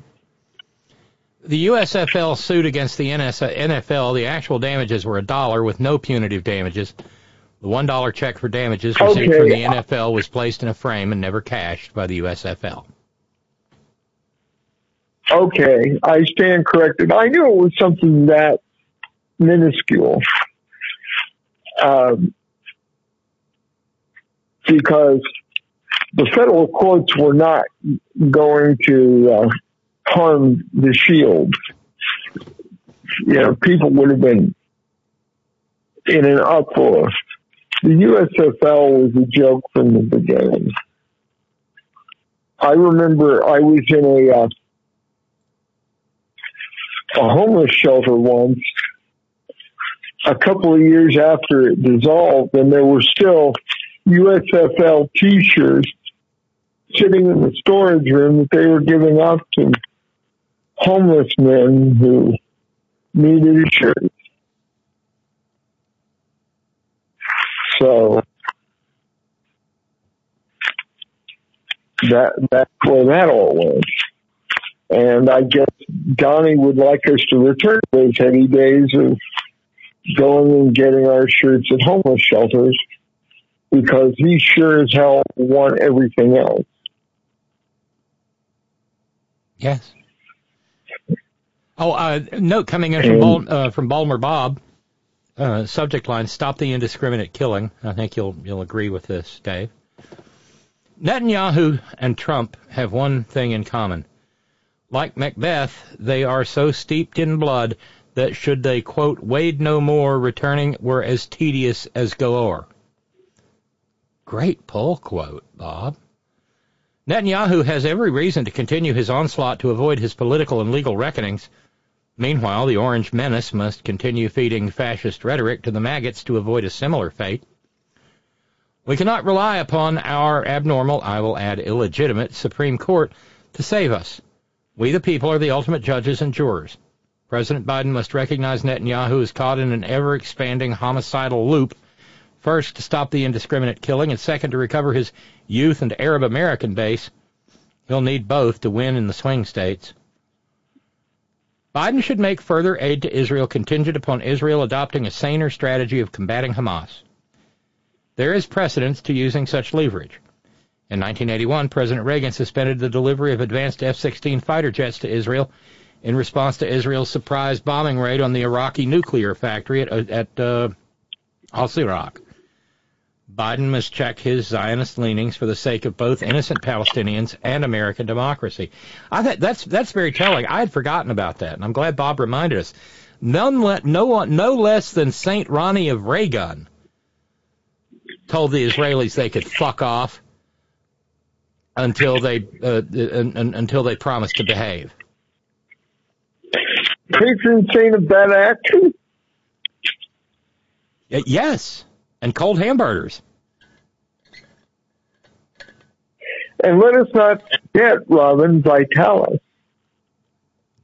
I thought it was Brylcreem. Little dab will do you. Well, whatever it was, you could have sunk a well on top of his head and made a fortune. Oh, no kidding. But I think I think that's Oh. re- I think that's really trenchant observation on Bob's part. And he he does need the youth vote to the extent that youth turn out and show up. And I, and I think Biden ought to look over at Bibi and say, you know what? Unless you change immediately, the next Security Council vote that Israel's involved in, the United States isn't going to abstain. They're not going to uh, vote in your favor. They're going to vote with the rest of the council and say, by God, you will do this. I guarantee you that would shake the political world down to its fucking foundation. Because until now, the United States has consistently sided with Israel no matter what. No matter how badly they've acted over the decades. No, I mean, there were uh, there were issues dealing with illegal settlements 40 years ago that had UN backing. And Israel goes, no, fuck them. And the United States has said, okay. Whether it's a Republican or a Democrat in that Oval Office, the response has been the same because the religious dictatorship that is the United States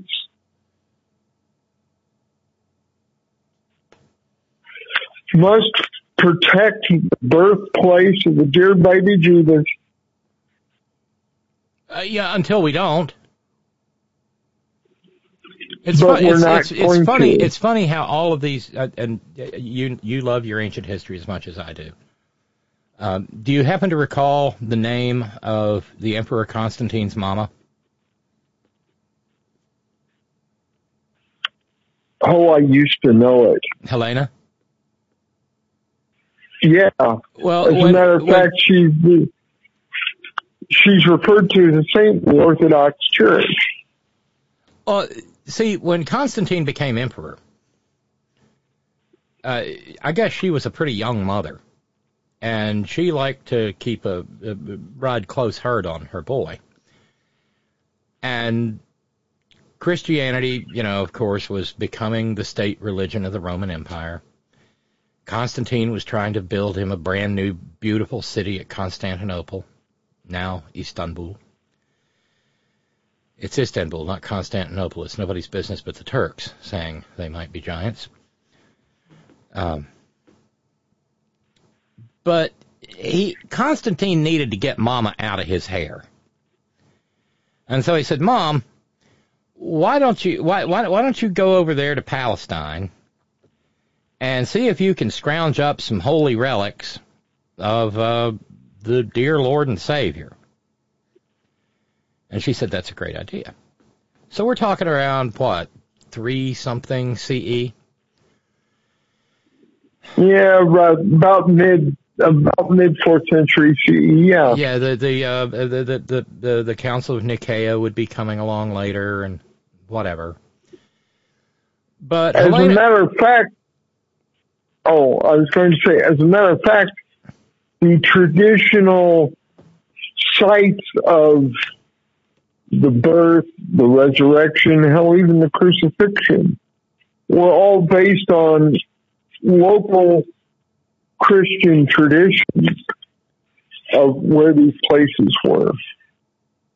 And there was some conflict as to what site was what. And uh, finally, she was asking around about them, and somebody pointed to one spot, and she went there, and that became the um, shrine of the Holy Sepulchre. Right, and that's the whole point. And- and He- like he-. She was the world's first, or Christianity's first religious tourist. And so she went over there, and the next thing you know, there, uh, a, a Bedouin was saying, "Hey, would you like to buy a hunk of the true cross? I got it right here." And you know, opens his opens his robe and says, "See, all, I got lots of pieces of the true cross." And she says, "I'll take them all." And I guess by by the mid fourth century CE, you know, you're uh, you're beginning the churches are being built and whatnot, and this is of course pre uh, the pre the rise of Islam, and everything was fairly hunky dory except for the fact that the uh, the the uh, Christians were killing each other over you know prepositions. Um, no, I mean that's true. Uh, with God, of God, of the Father, with the whatever. And then there was the uh, the Arian, not like A R Y A N, but the Arian heresy. And Well, the Arian heresy, it's funny you should mention the Arian heresy. The Arians held that while Jesus was was uh, the important figure in Christianity, he was not of divine origin. He was not part of the Trinity. That was the heresy that they espoused, that he was a man, not a god. Right, and then the, you know the Gnostics had long been long since been suppressed. Uh, the Albigensians' turn and the time in the barrel hadn't come around yet. That'd be another 700 years or so. Uh, but the the larger point, Dave, is that these churches and these cultures grew up, and so you know some of the oldest Christian cultures on Earth are in places like the West Bank and Gaza. Uh, they were in Iraq until George W. Bush decided to bomb the bejesus out of them. But they well, even the third they, oldest they church even in existence. go ahead. Okay, the third oldest church in the world that's in, been in continuous use since its founding is in the West Bank, and it was damaged by wait for it Israeli settlers. Yes. Attacking Hamas, who were not Hamas. They were just people taking shelter in the church. And they were mostly Christians, not Muslims, not members of Hamas. But that's okay. As long as they're Palestinians. And this is where I think if I if I may uh, make an observation of two men of great importance in U.S. history, Malcolm Shabazz and Martin Luther King Jr. would have agreed that this was nothing, or that this is nothing more than a genocidal attack. It was spurred on by something legitimate and then is now turning into something illegitimate. And I think both men would have been outspoken and united in their condemnation. And I say that because Shabazz had gone on pilgrimage. He'd gone on the Hajj. He had traveled around the world and he had spoken and when he came back from Mecca, he was a changed man. He was not Right, because he, He- saw he saw he white he saw white folks who were Muslim. and and and, and he began preaching that we had to work together. And and and yes resist racism wherever it is by any means necessary. He never backed off from that position. But he would have been united with king because king was a very pro-Palestinian, pro-Israeli individual. He he's like he had stated that it would be in best the best interest of Israel and the world if the Palestinians and the Israelis could work out their differences.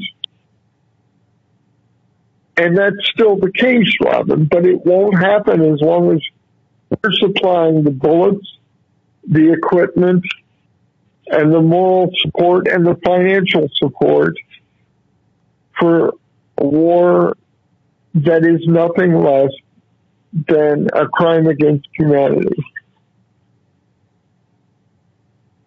Precisely. It was planned as as a it was planned as a as a genocidal act cloaked in we're just defending ourselves.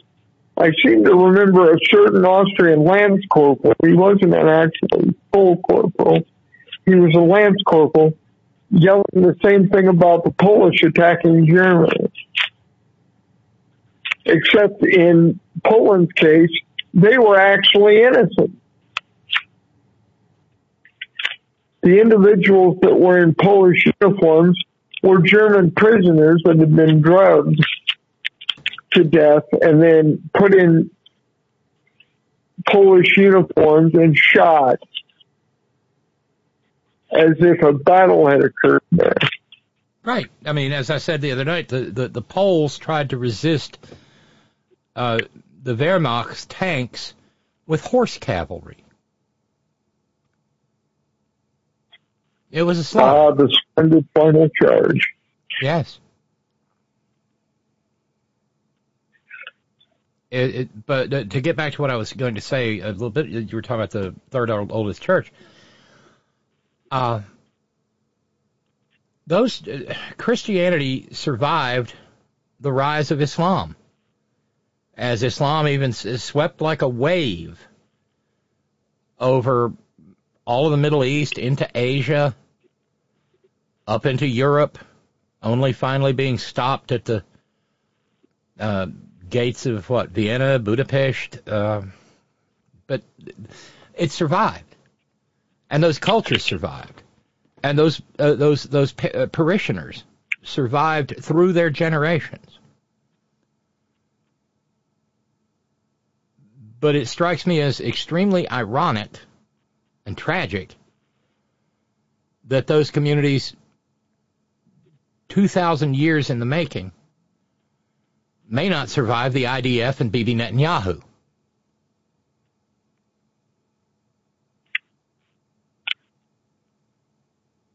Uh, and, by, and by the way, I, th- this seems a fitting place to mention something. Um, a, a a preacher has passed away, and while uh, John Starve Hagee yet lives, while the Billy Grahams and Oral Robertses and uh, etc. survive into great age. Uh, this man has passed away at 70. And I thought him a good man. Uh, he died of cancer. He was on this program a long, long time ago, in in its earliest days, and uh, he had a profound impact on me. He had been trained uh, uh, under the tutelage of Oral Roberts, but he continued to study and he continued to consider the theology, and he eventually said, "Listen, I can't, I can't not tell you the truth. There is no hell." This is a, Christianity as we understand it is a business, and these were his this, these were his words: selling tickets into heaven and out of hell. His name was Bishop Carlton Pearson. And it was 2006 when he wrote The Gospel of Inclusion, Reaching Beyond Religious Fundamentalism to the True Love of God and Self. And got drummed right out. Eventually, I think he wound up preaching at, at either a uh, United Church of Christ or Congregationalist Church, something like that. Well, good for him. He was a member of the Joint College And, of uh, African American Pentecostal Bishops. And he said, The blasphemy I stand accused of is the simple message of the gospel of inclusion. The whole world is saved, but they just don't know it. Saved not only from hell and eternal damnation, but saved from itself, saved from its erroneous perceptions of God and good. And so uh, the, uh, the the American College, Joint College of African American Pentecostal Bishops, went ahead and declared him a heretic for trying to preach an inclusive gospel of actual love. Uh, you know, and, and and there may be some who would say that I'm anti-Christian or that I'm anti-Jewish or anti-Muslim or anti-religious in in my uh, speech, but I am I truly am not. I'm a non-believer who's looking at it with a cold, unjaundiced eye of going, this is what you preach, this is what you say, and this is what you're doing. And something around here doesn't work out quite right. I can hold more than one thought in my head at a time. Hamas should be condemned. It should be taken out anywhere it is found, Yes? but it should be done quietly. It should be done surgically. And it should And be it done should with no further done- connivance of Bibi Netanyahu. That billion dollars paid uh, bought a lot of influence.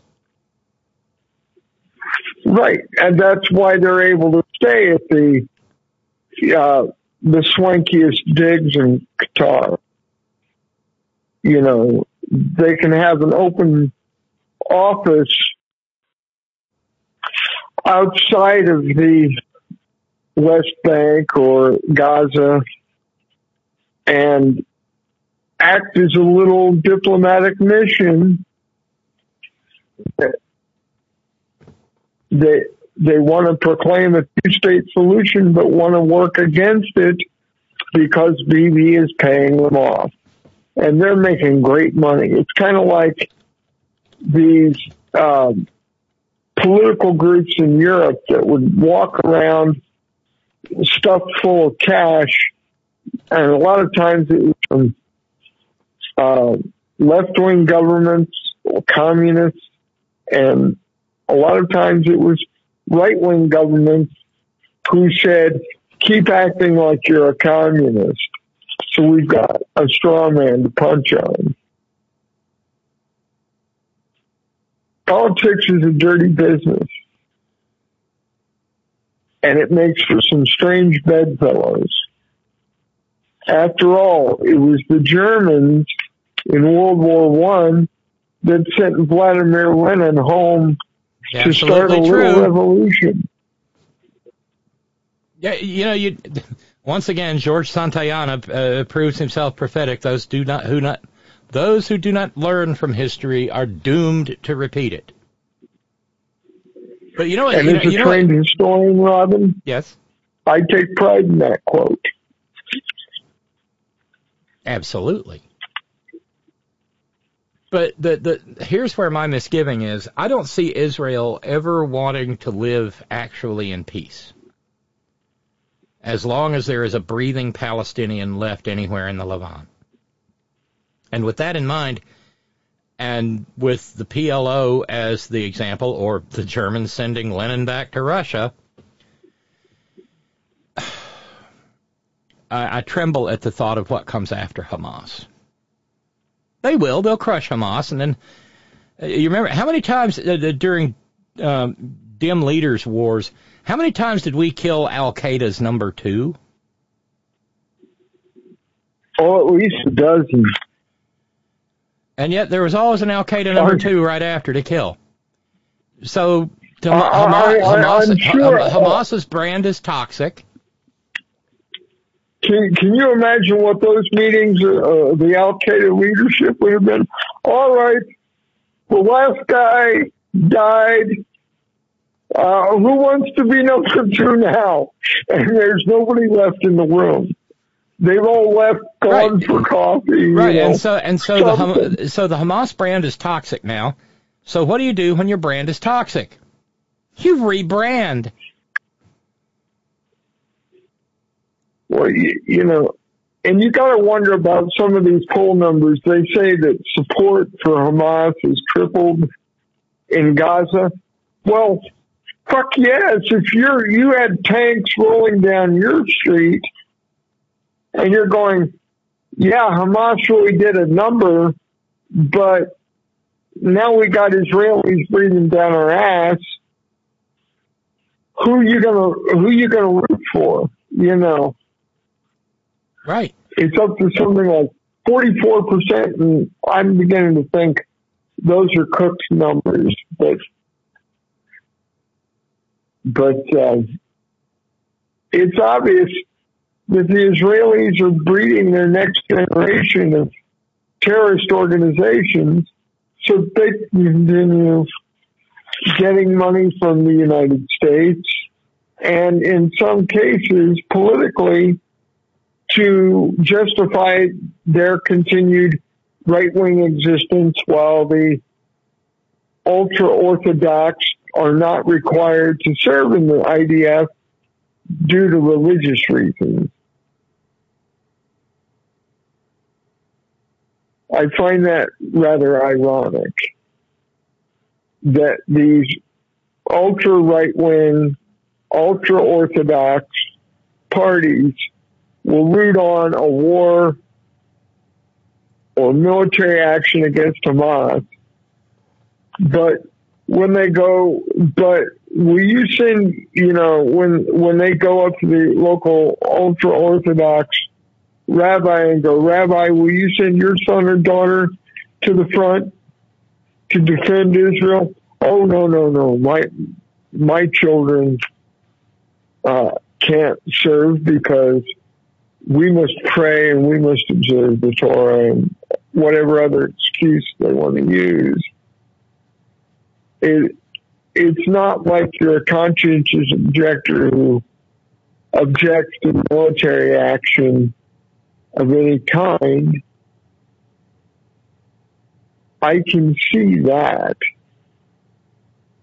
Um, I was in a JROTC unit throughout the time I was in high school. And uh, we had an annual week where we went on, we had a range downstairs uh, beneath the supply room. And every year they would ask, are there any conscientious objectors in the class? You will be excused from qualification, qualifications with a rifle.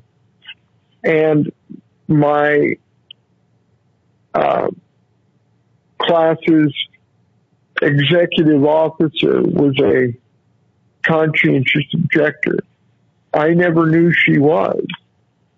Didn't it did not affect my respect for her, but it shows that yes, even in a in an organization that teaches civics and leadership, um, that a conscientious objector can be respected and allowances can be made for them without them being harangued or, or made less of. And I think Israel needs to learn those lessons. It took us, we're still learning those lessons as a country here in the United States. Uh, They had to pass laws during World War II protecting conscientious objectors who, who uh, did not want to serve or wanted to serve in non-combat roles. So this isn't over by a long shot.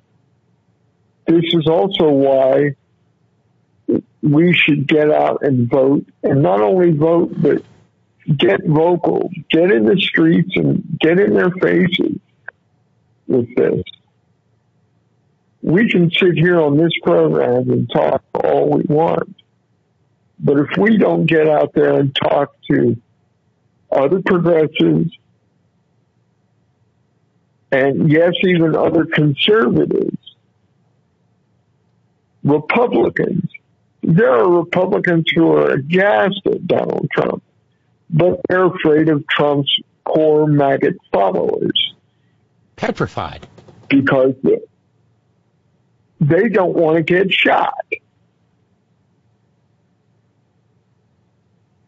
My dad's one of those Republicans. I'm like, well, why don't you say anything? And he's like, well, I'll support whoever the party supports, which tells me he's afraid. I've known my father long enough, and like me, he can be fairly outspoken. Um, and I, I asked him one day, I said, Dad, why do you support Donald Trump? Well, the party chose him. And this is a man who ran for office back in the 70s, Robyn. Oh, yeah. This is not, this is not an uneducated man. This is not a man without some political skills. He was active in the Republican Party all through my childhood. I grew up in a predominantly Republican family. My mother's parents being the sole exception. They were the they they, they were the uh, FDR Democrats who couldn't stand Nixon. Uh, if Nixon had been burning to death on the sidewalk, they wouldn't have poured a glass of water. They would have brought it. gasoline. burn, baby, burn. You know.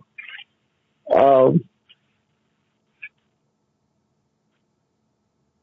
and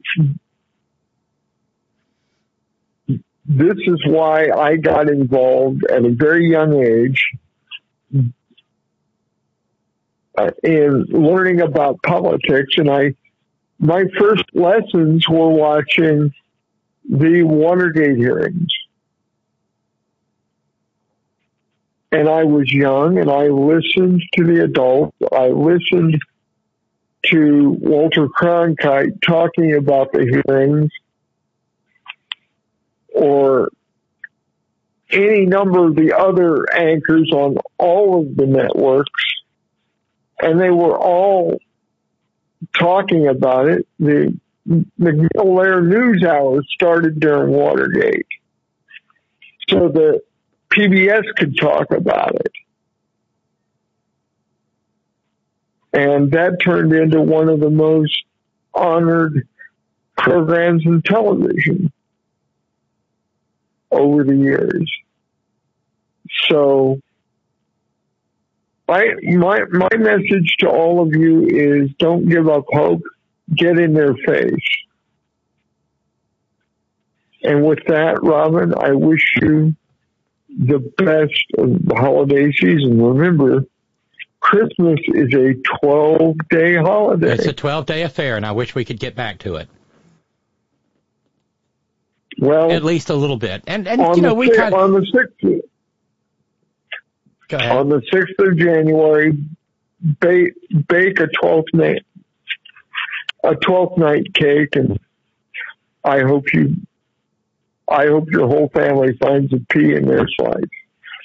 Uh, AP, not the P. Yes, I understand. A- AP. yes. yes, the Associated Press. I'm sorry, I, I can't. Uh, just feel it didn't. Just having fun. Yeah. But of course, that's the you know that's right. that's the that's the Roman Catholic calendar. The, we don't want to start any religious wars. You know, the uh, the the Orthodox view it entirely differently. And God knows, well, they're like a week. Easter. They're they're like a week behind. They're like a week behind the Romans. So it's six to one. Have to. All right, the sixth or the thirteenth. But you know, I think in a way we do still. or- Obs- I think we do still observe the twelve days of Christmas because nobody gets anything done. Actually, it's expanded. Nobody really gets anything done between Thanksgiving and you know the college football uh, college football championship. True. So I'm just gonna I'm gonna go on and have uh, have uh, make all kinds of ham leftovers and turkey leftovers and oh my goodness gracious. When I get down to the and point, get ready for the and, and get ready for the big game. or on you know. Yeah. But oh, the, when I get down to the point where I can make turkey carcass soup, whoo wee! Robyn, I, I, I'm going to say this as kindly as I can. Yes. Remember, holiday carbs do not count. I know. You just need to go great? for a longer walk. Mm-hmm. Yes, it's wonderful. I've got pastrami in my fridge, and I'm about to go make me a pastrami and Swiss sandwich.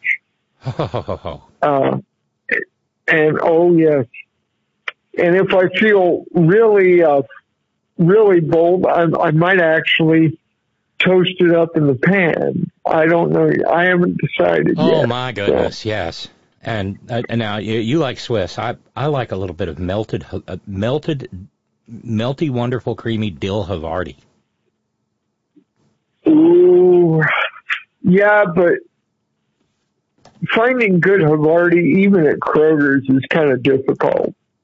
I still have not seen. I have not seen, and and I found it down in Alabama. I have not seen it since.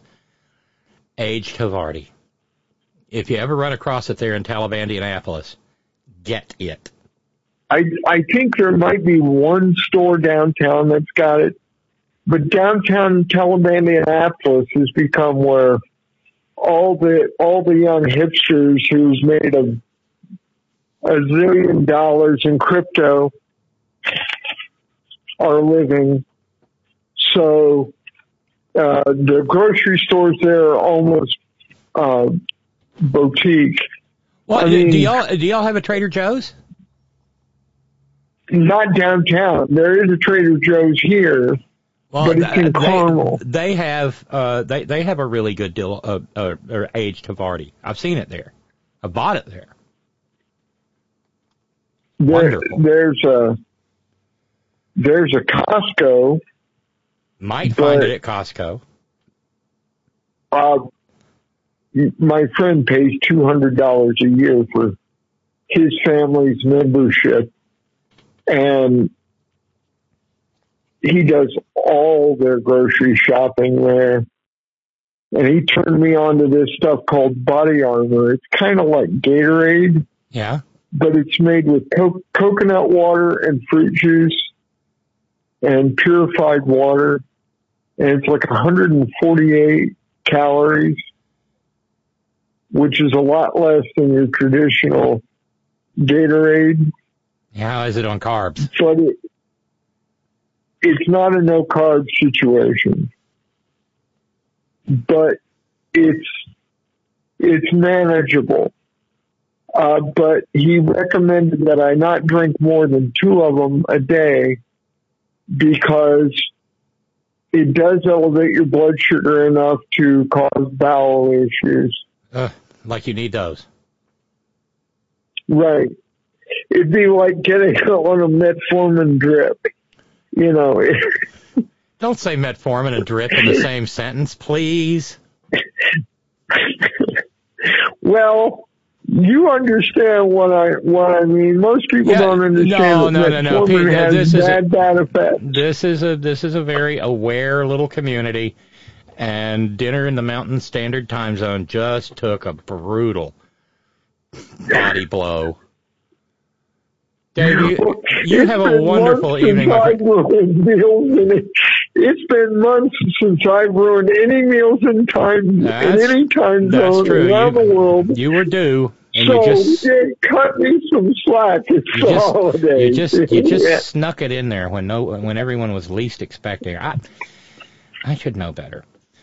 You have a wonderful evening. Have a happy New Year if I don't talk to you before then. Um, All right, Robyn. and say and, and and give our love to the wonderful Christine.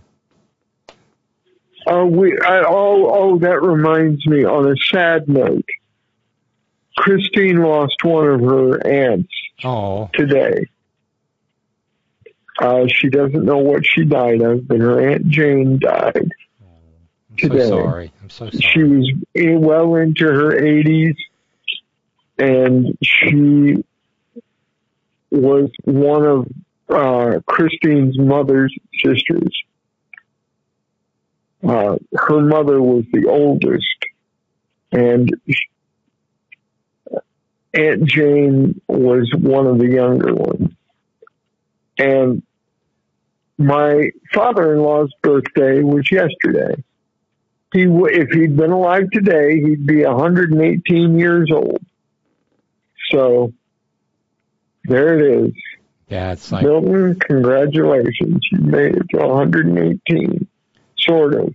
and Christmas Eve would have been the 103rd wedding anniversary of my grandmother and grandfather Kincaid. Oh, that's great. They, Now, Christmas if Eve. there is a hereafter, do you think your grandmother is still uh, chasing down your grandfather and going, oh, look, while we were alive, I kept things to myself and we need to get this all straightened out. We've got eternity to fix this. You know, you think maybe some of that might be happening? Because I know on my in my family, it's definitely happening. My uh, on my grandmother's deathbed, my brother said, "Say, say hi to Grandpa for me." She said, "After I clock him with an iron skillet." Oh, and uh, well, it's how he died.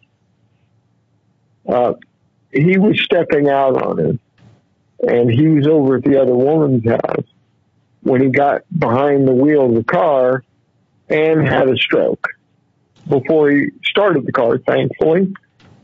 So no one else was hurt, but he had a massive stroke and died behind the wheel. My brother still got that car. Real? And, uh, yeah. And he died when I was 22 and I'm 58 now. Uh, my brother's just waiting until he can get the thing restored. And he's missing a couple of parts of the engine. What is it? What is it? The body's still in the, I don't know. I don't remember.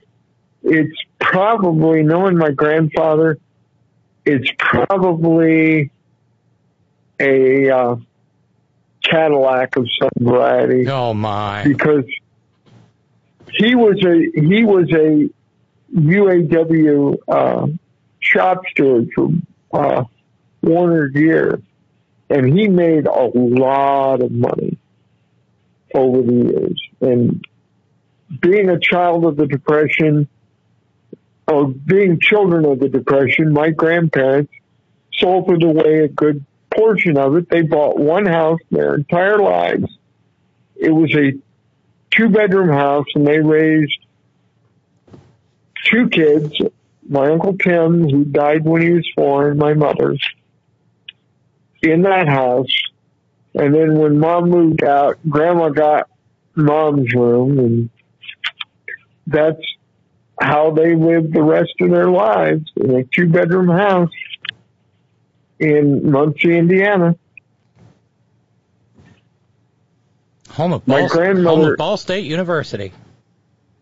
home of Ball State University, whose famous uh, whose famous sweatshirt says "Ball, All U." you. Yeah. Alma mater of David Letterman. And my no, no, no, just just kind of a way to say fuck you without being too vulgar. No, no, no. I get all you. No, I, I, uh, but it, what didn't didn't Letterman go Oh, to? David Ball State? Letterman got the naming rights to the stadium, at least for a while. I don't know if he still has them, but they named an alley after him in Muncie, the David Letter David Letterman Alley, which one of these days I'm going to find, and I'm going to relieve myself in that alley one night when nobody's looking. But uh, I figured to honor Dave, I can't I can't do any less. Uh, but but um, yeah, my uh,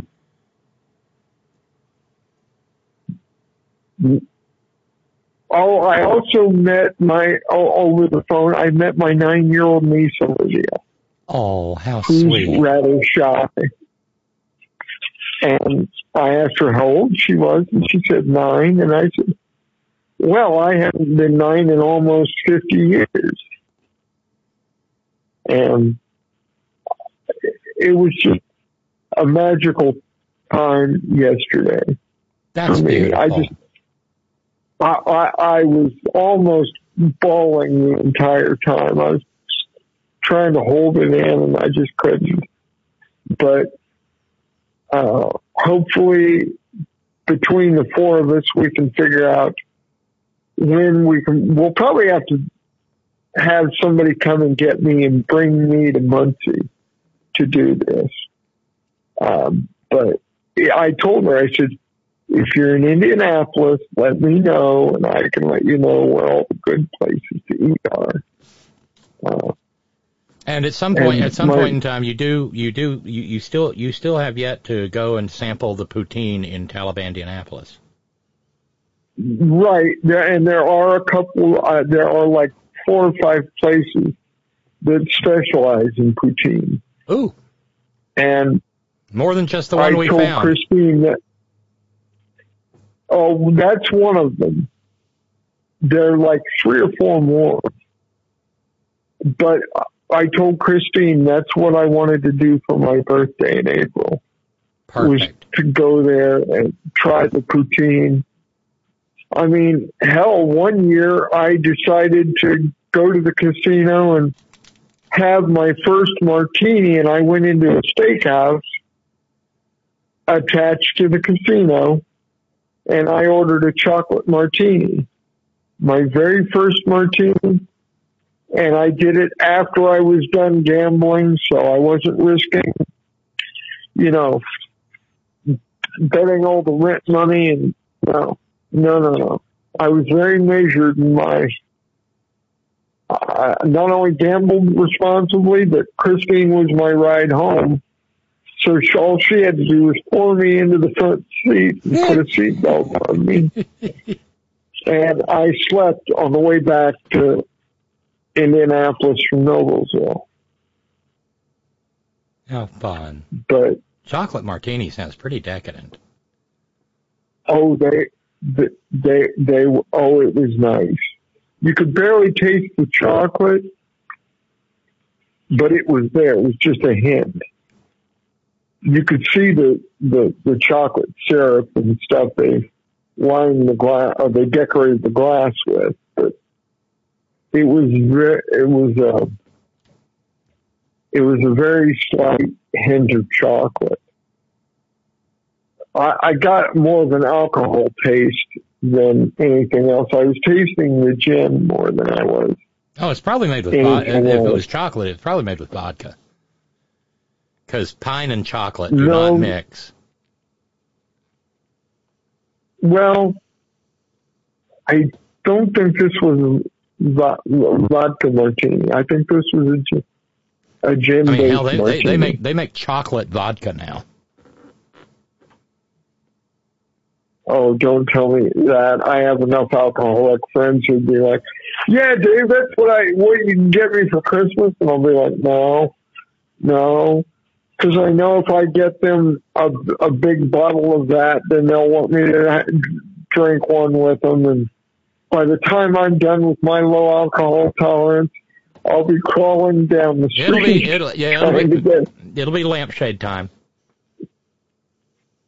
you know, the, the police will be looking at me in my wheelchair and going, uh, sir, why are you crawling on the ground dragging a wheelchair behind you? Well, that, that's in case I need to sit down.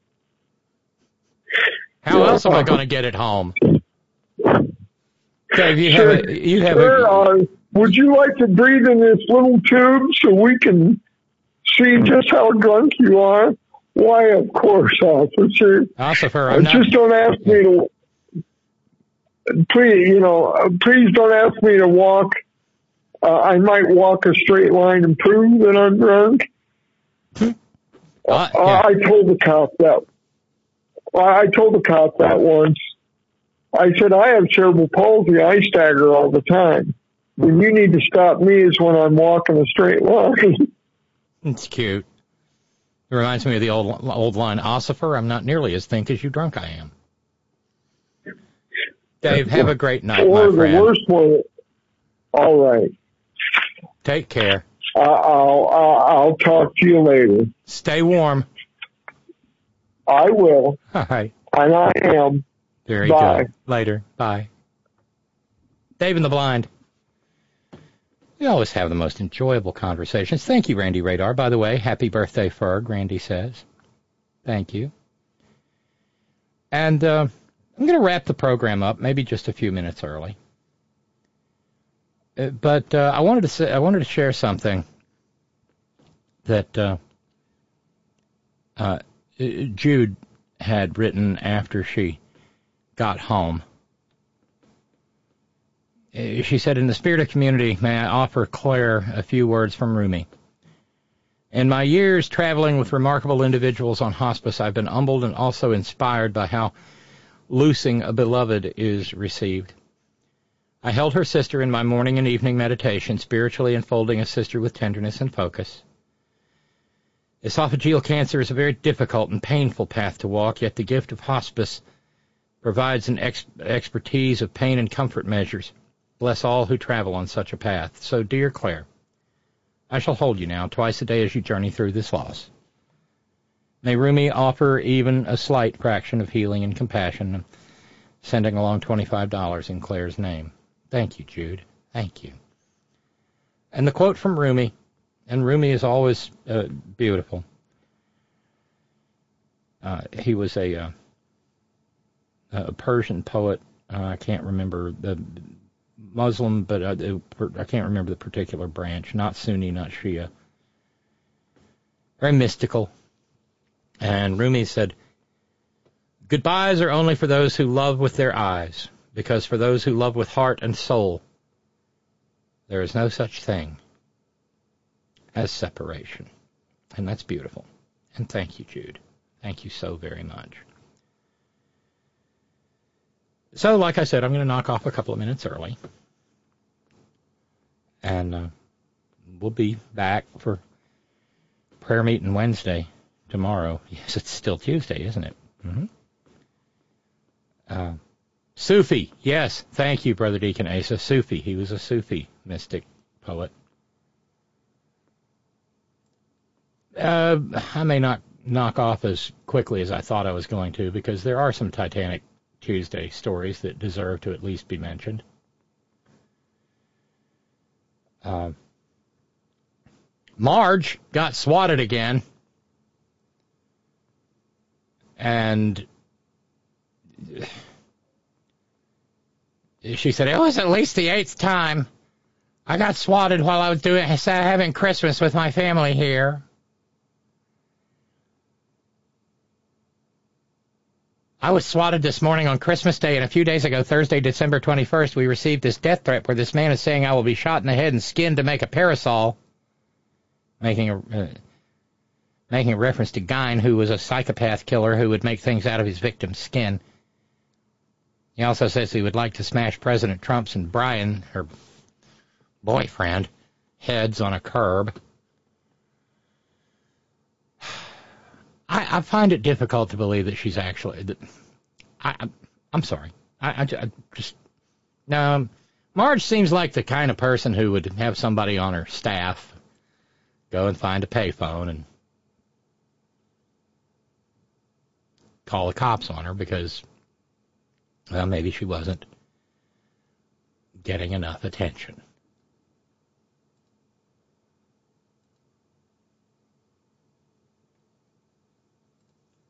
And one last thing, uh, coming out of almost level West by Coal Manchinistan, we can stop saying that uh, in January 2025. If Joe to the mansion born hasn't already screwed up the election.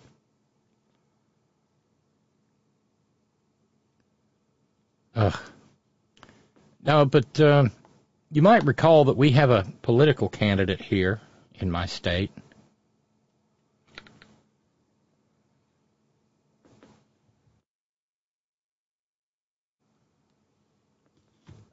His name is Derek Evans. Derek L. Evans is a is a convicted terrorist from uh, January the sixth, twenty twenty one. He's running in the GOP primary. He will probably lose. That's the good news. The bad news is a different maggot will still win. And so he posted an image. He he went on Shitter and posted a shit. It was a photograph of a Christmas tree where the ornaments were all, it was like Nancy Pelosi, President Biden, Kamala Harris, Dr. Fauci, and they're all hanging from the Christmas tree by nooses. He obviously thought it was clever enough to post. Oh, Barack Obama was also being hanged, yes. And there was a Donald Trump figurine which was not uh, uh, hanged, which is looking on approvingly. And I don't know if he got a call from the Secret Service or what, but all of a sudden, Derek, Ab- uh, Derek Evans uh, uh, uh, deleted it. It's forever. And said, Not my tree, not my ornaments, not in good taste. Not a call for violence. I shouldn't have used the day to celebrate the birth of Jesus for anything political, good taste or poor taste. Let's go celebrate this time with our families in love and peace. And uh, Sure. Uh, by the way, he's also a 2020 election denier, because of course he is.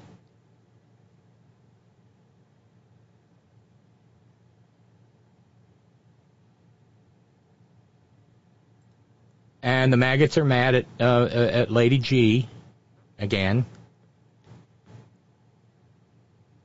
Uh, Lady G, uh, Miss Lindsey, was uh, trying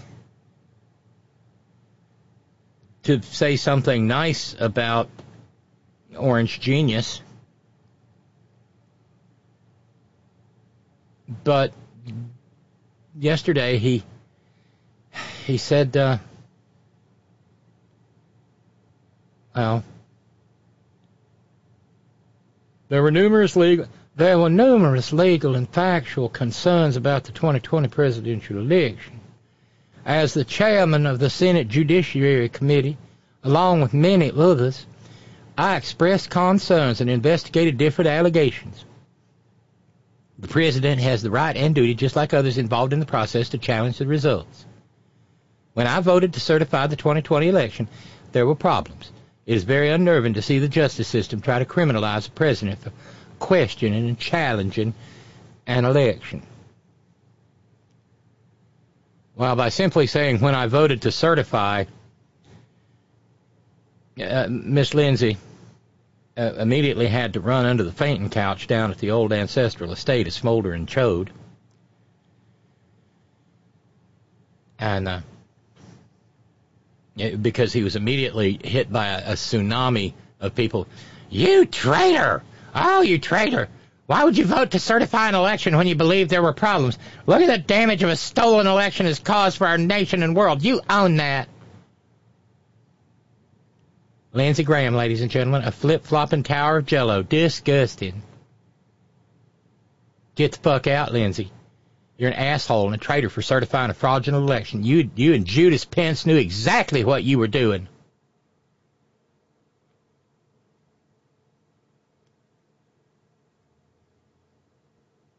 Another person identifying themselves as the libertarian extremist said he voted to certify because he's a little coward who believes nothing.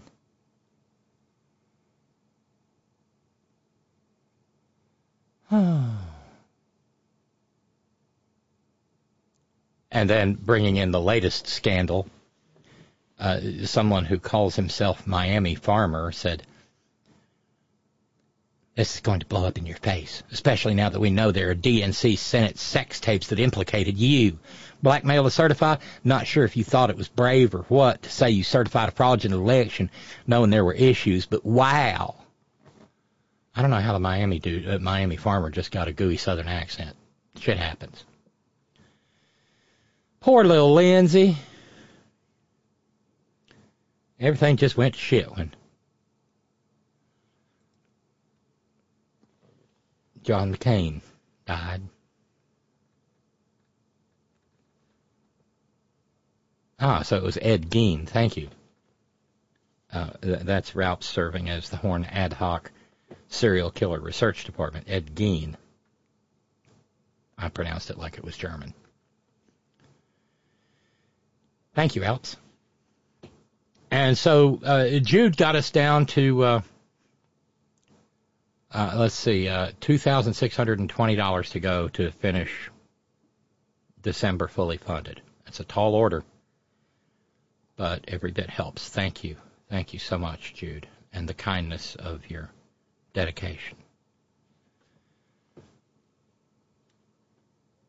So that's the program. Didn't knock off early after all.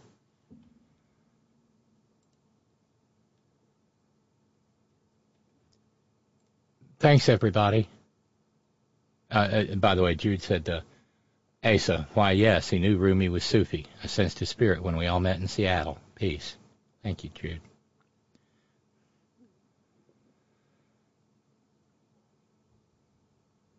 So thank you to our PayPal and Patreon subscribers. Thank you to our a la carte contributors and our challenge makers. Thank you to uh, uh, Ralphs and Baltimore Bob and Jude for making sure this wasn't a goose egg. Thank you to each and every one of you who share your precious finite time engaging in the program in whatever manner you so choose.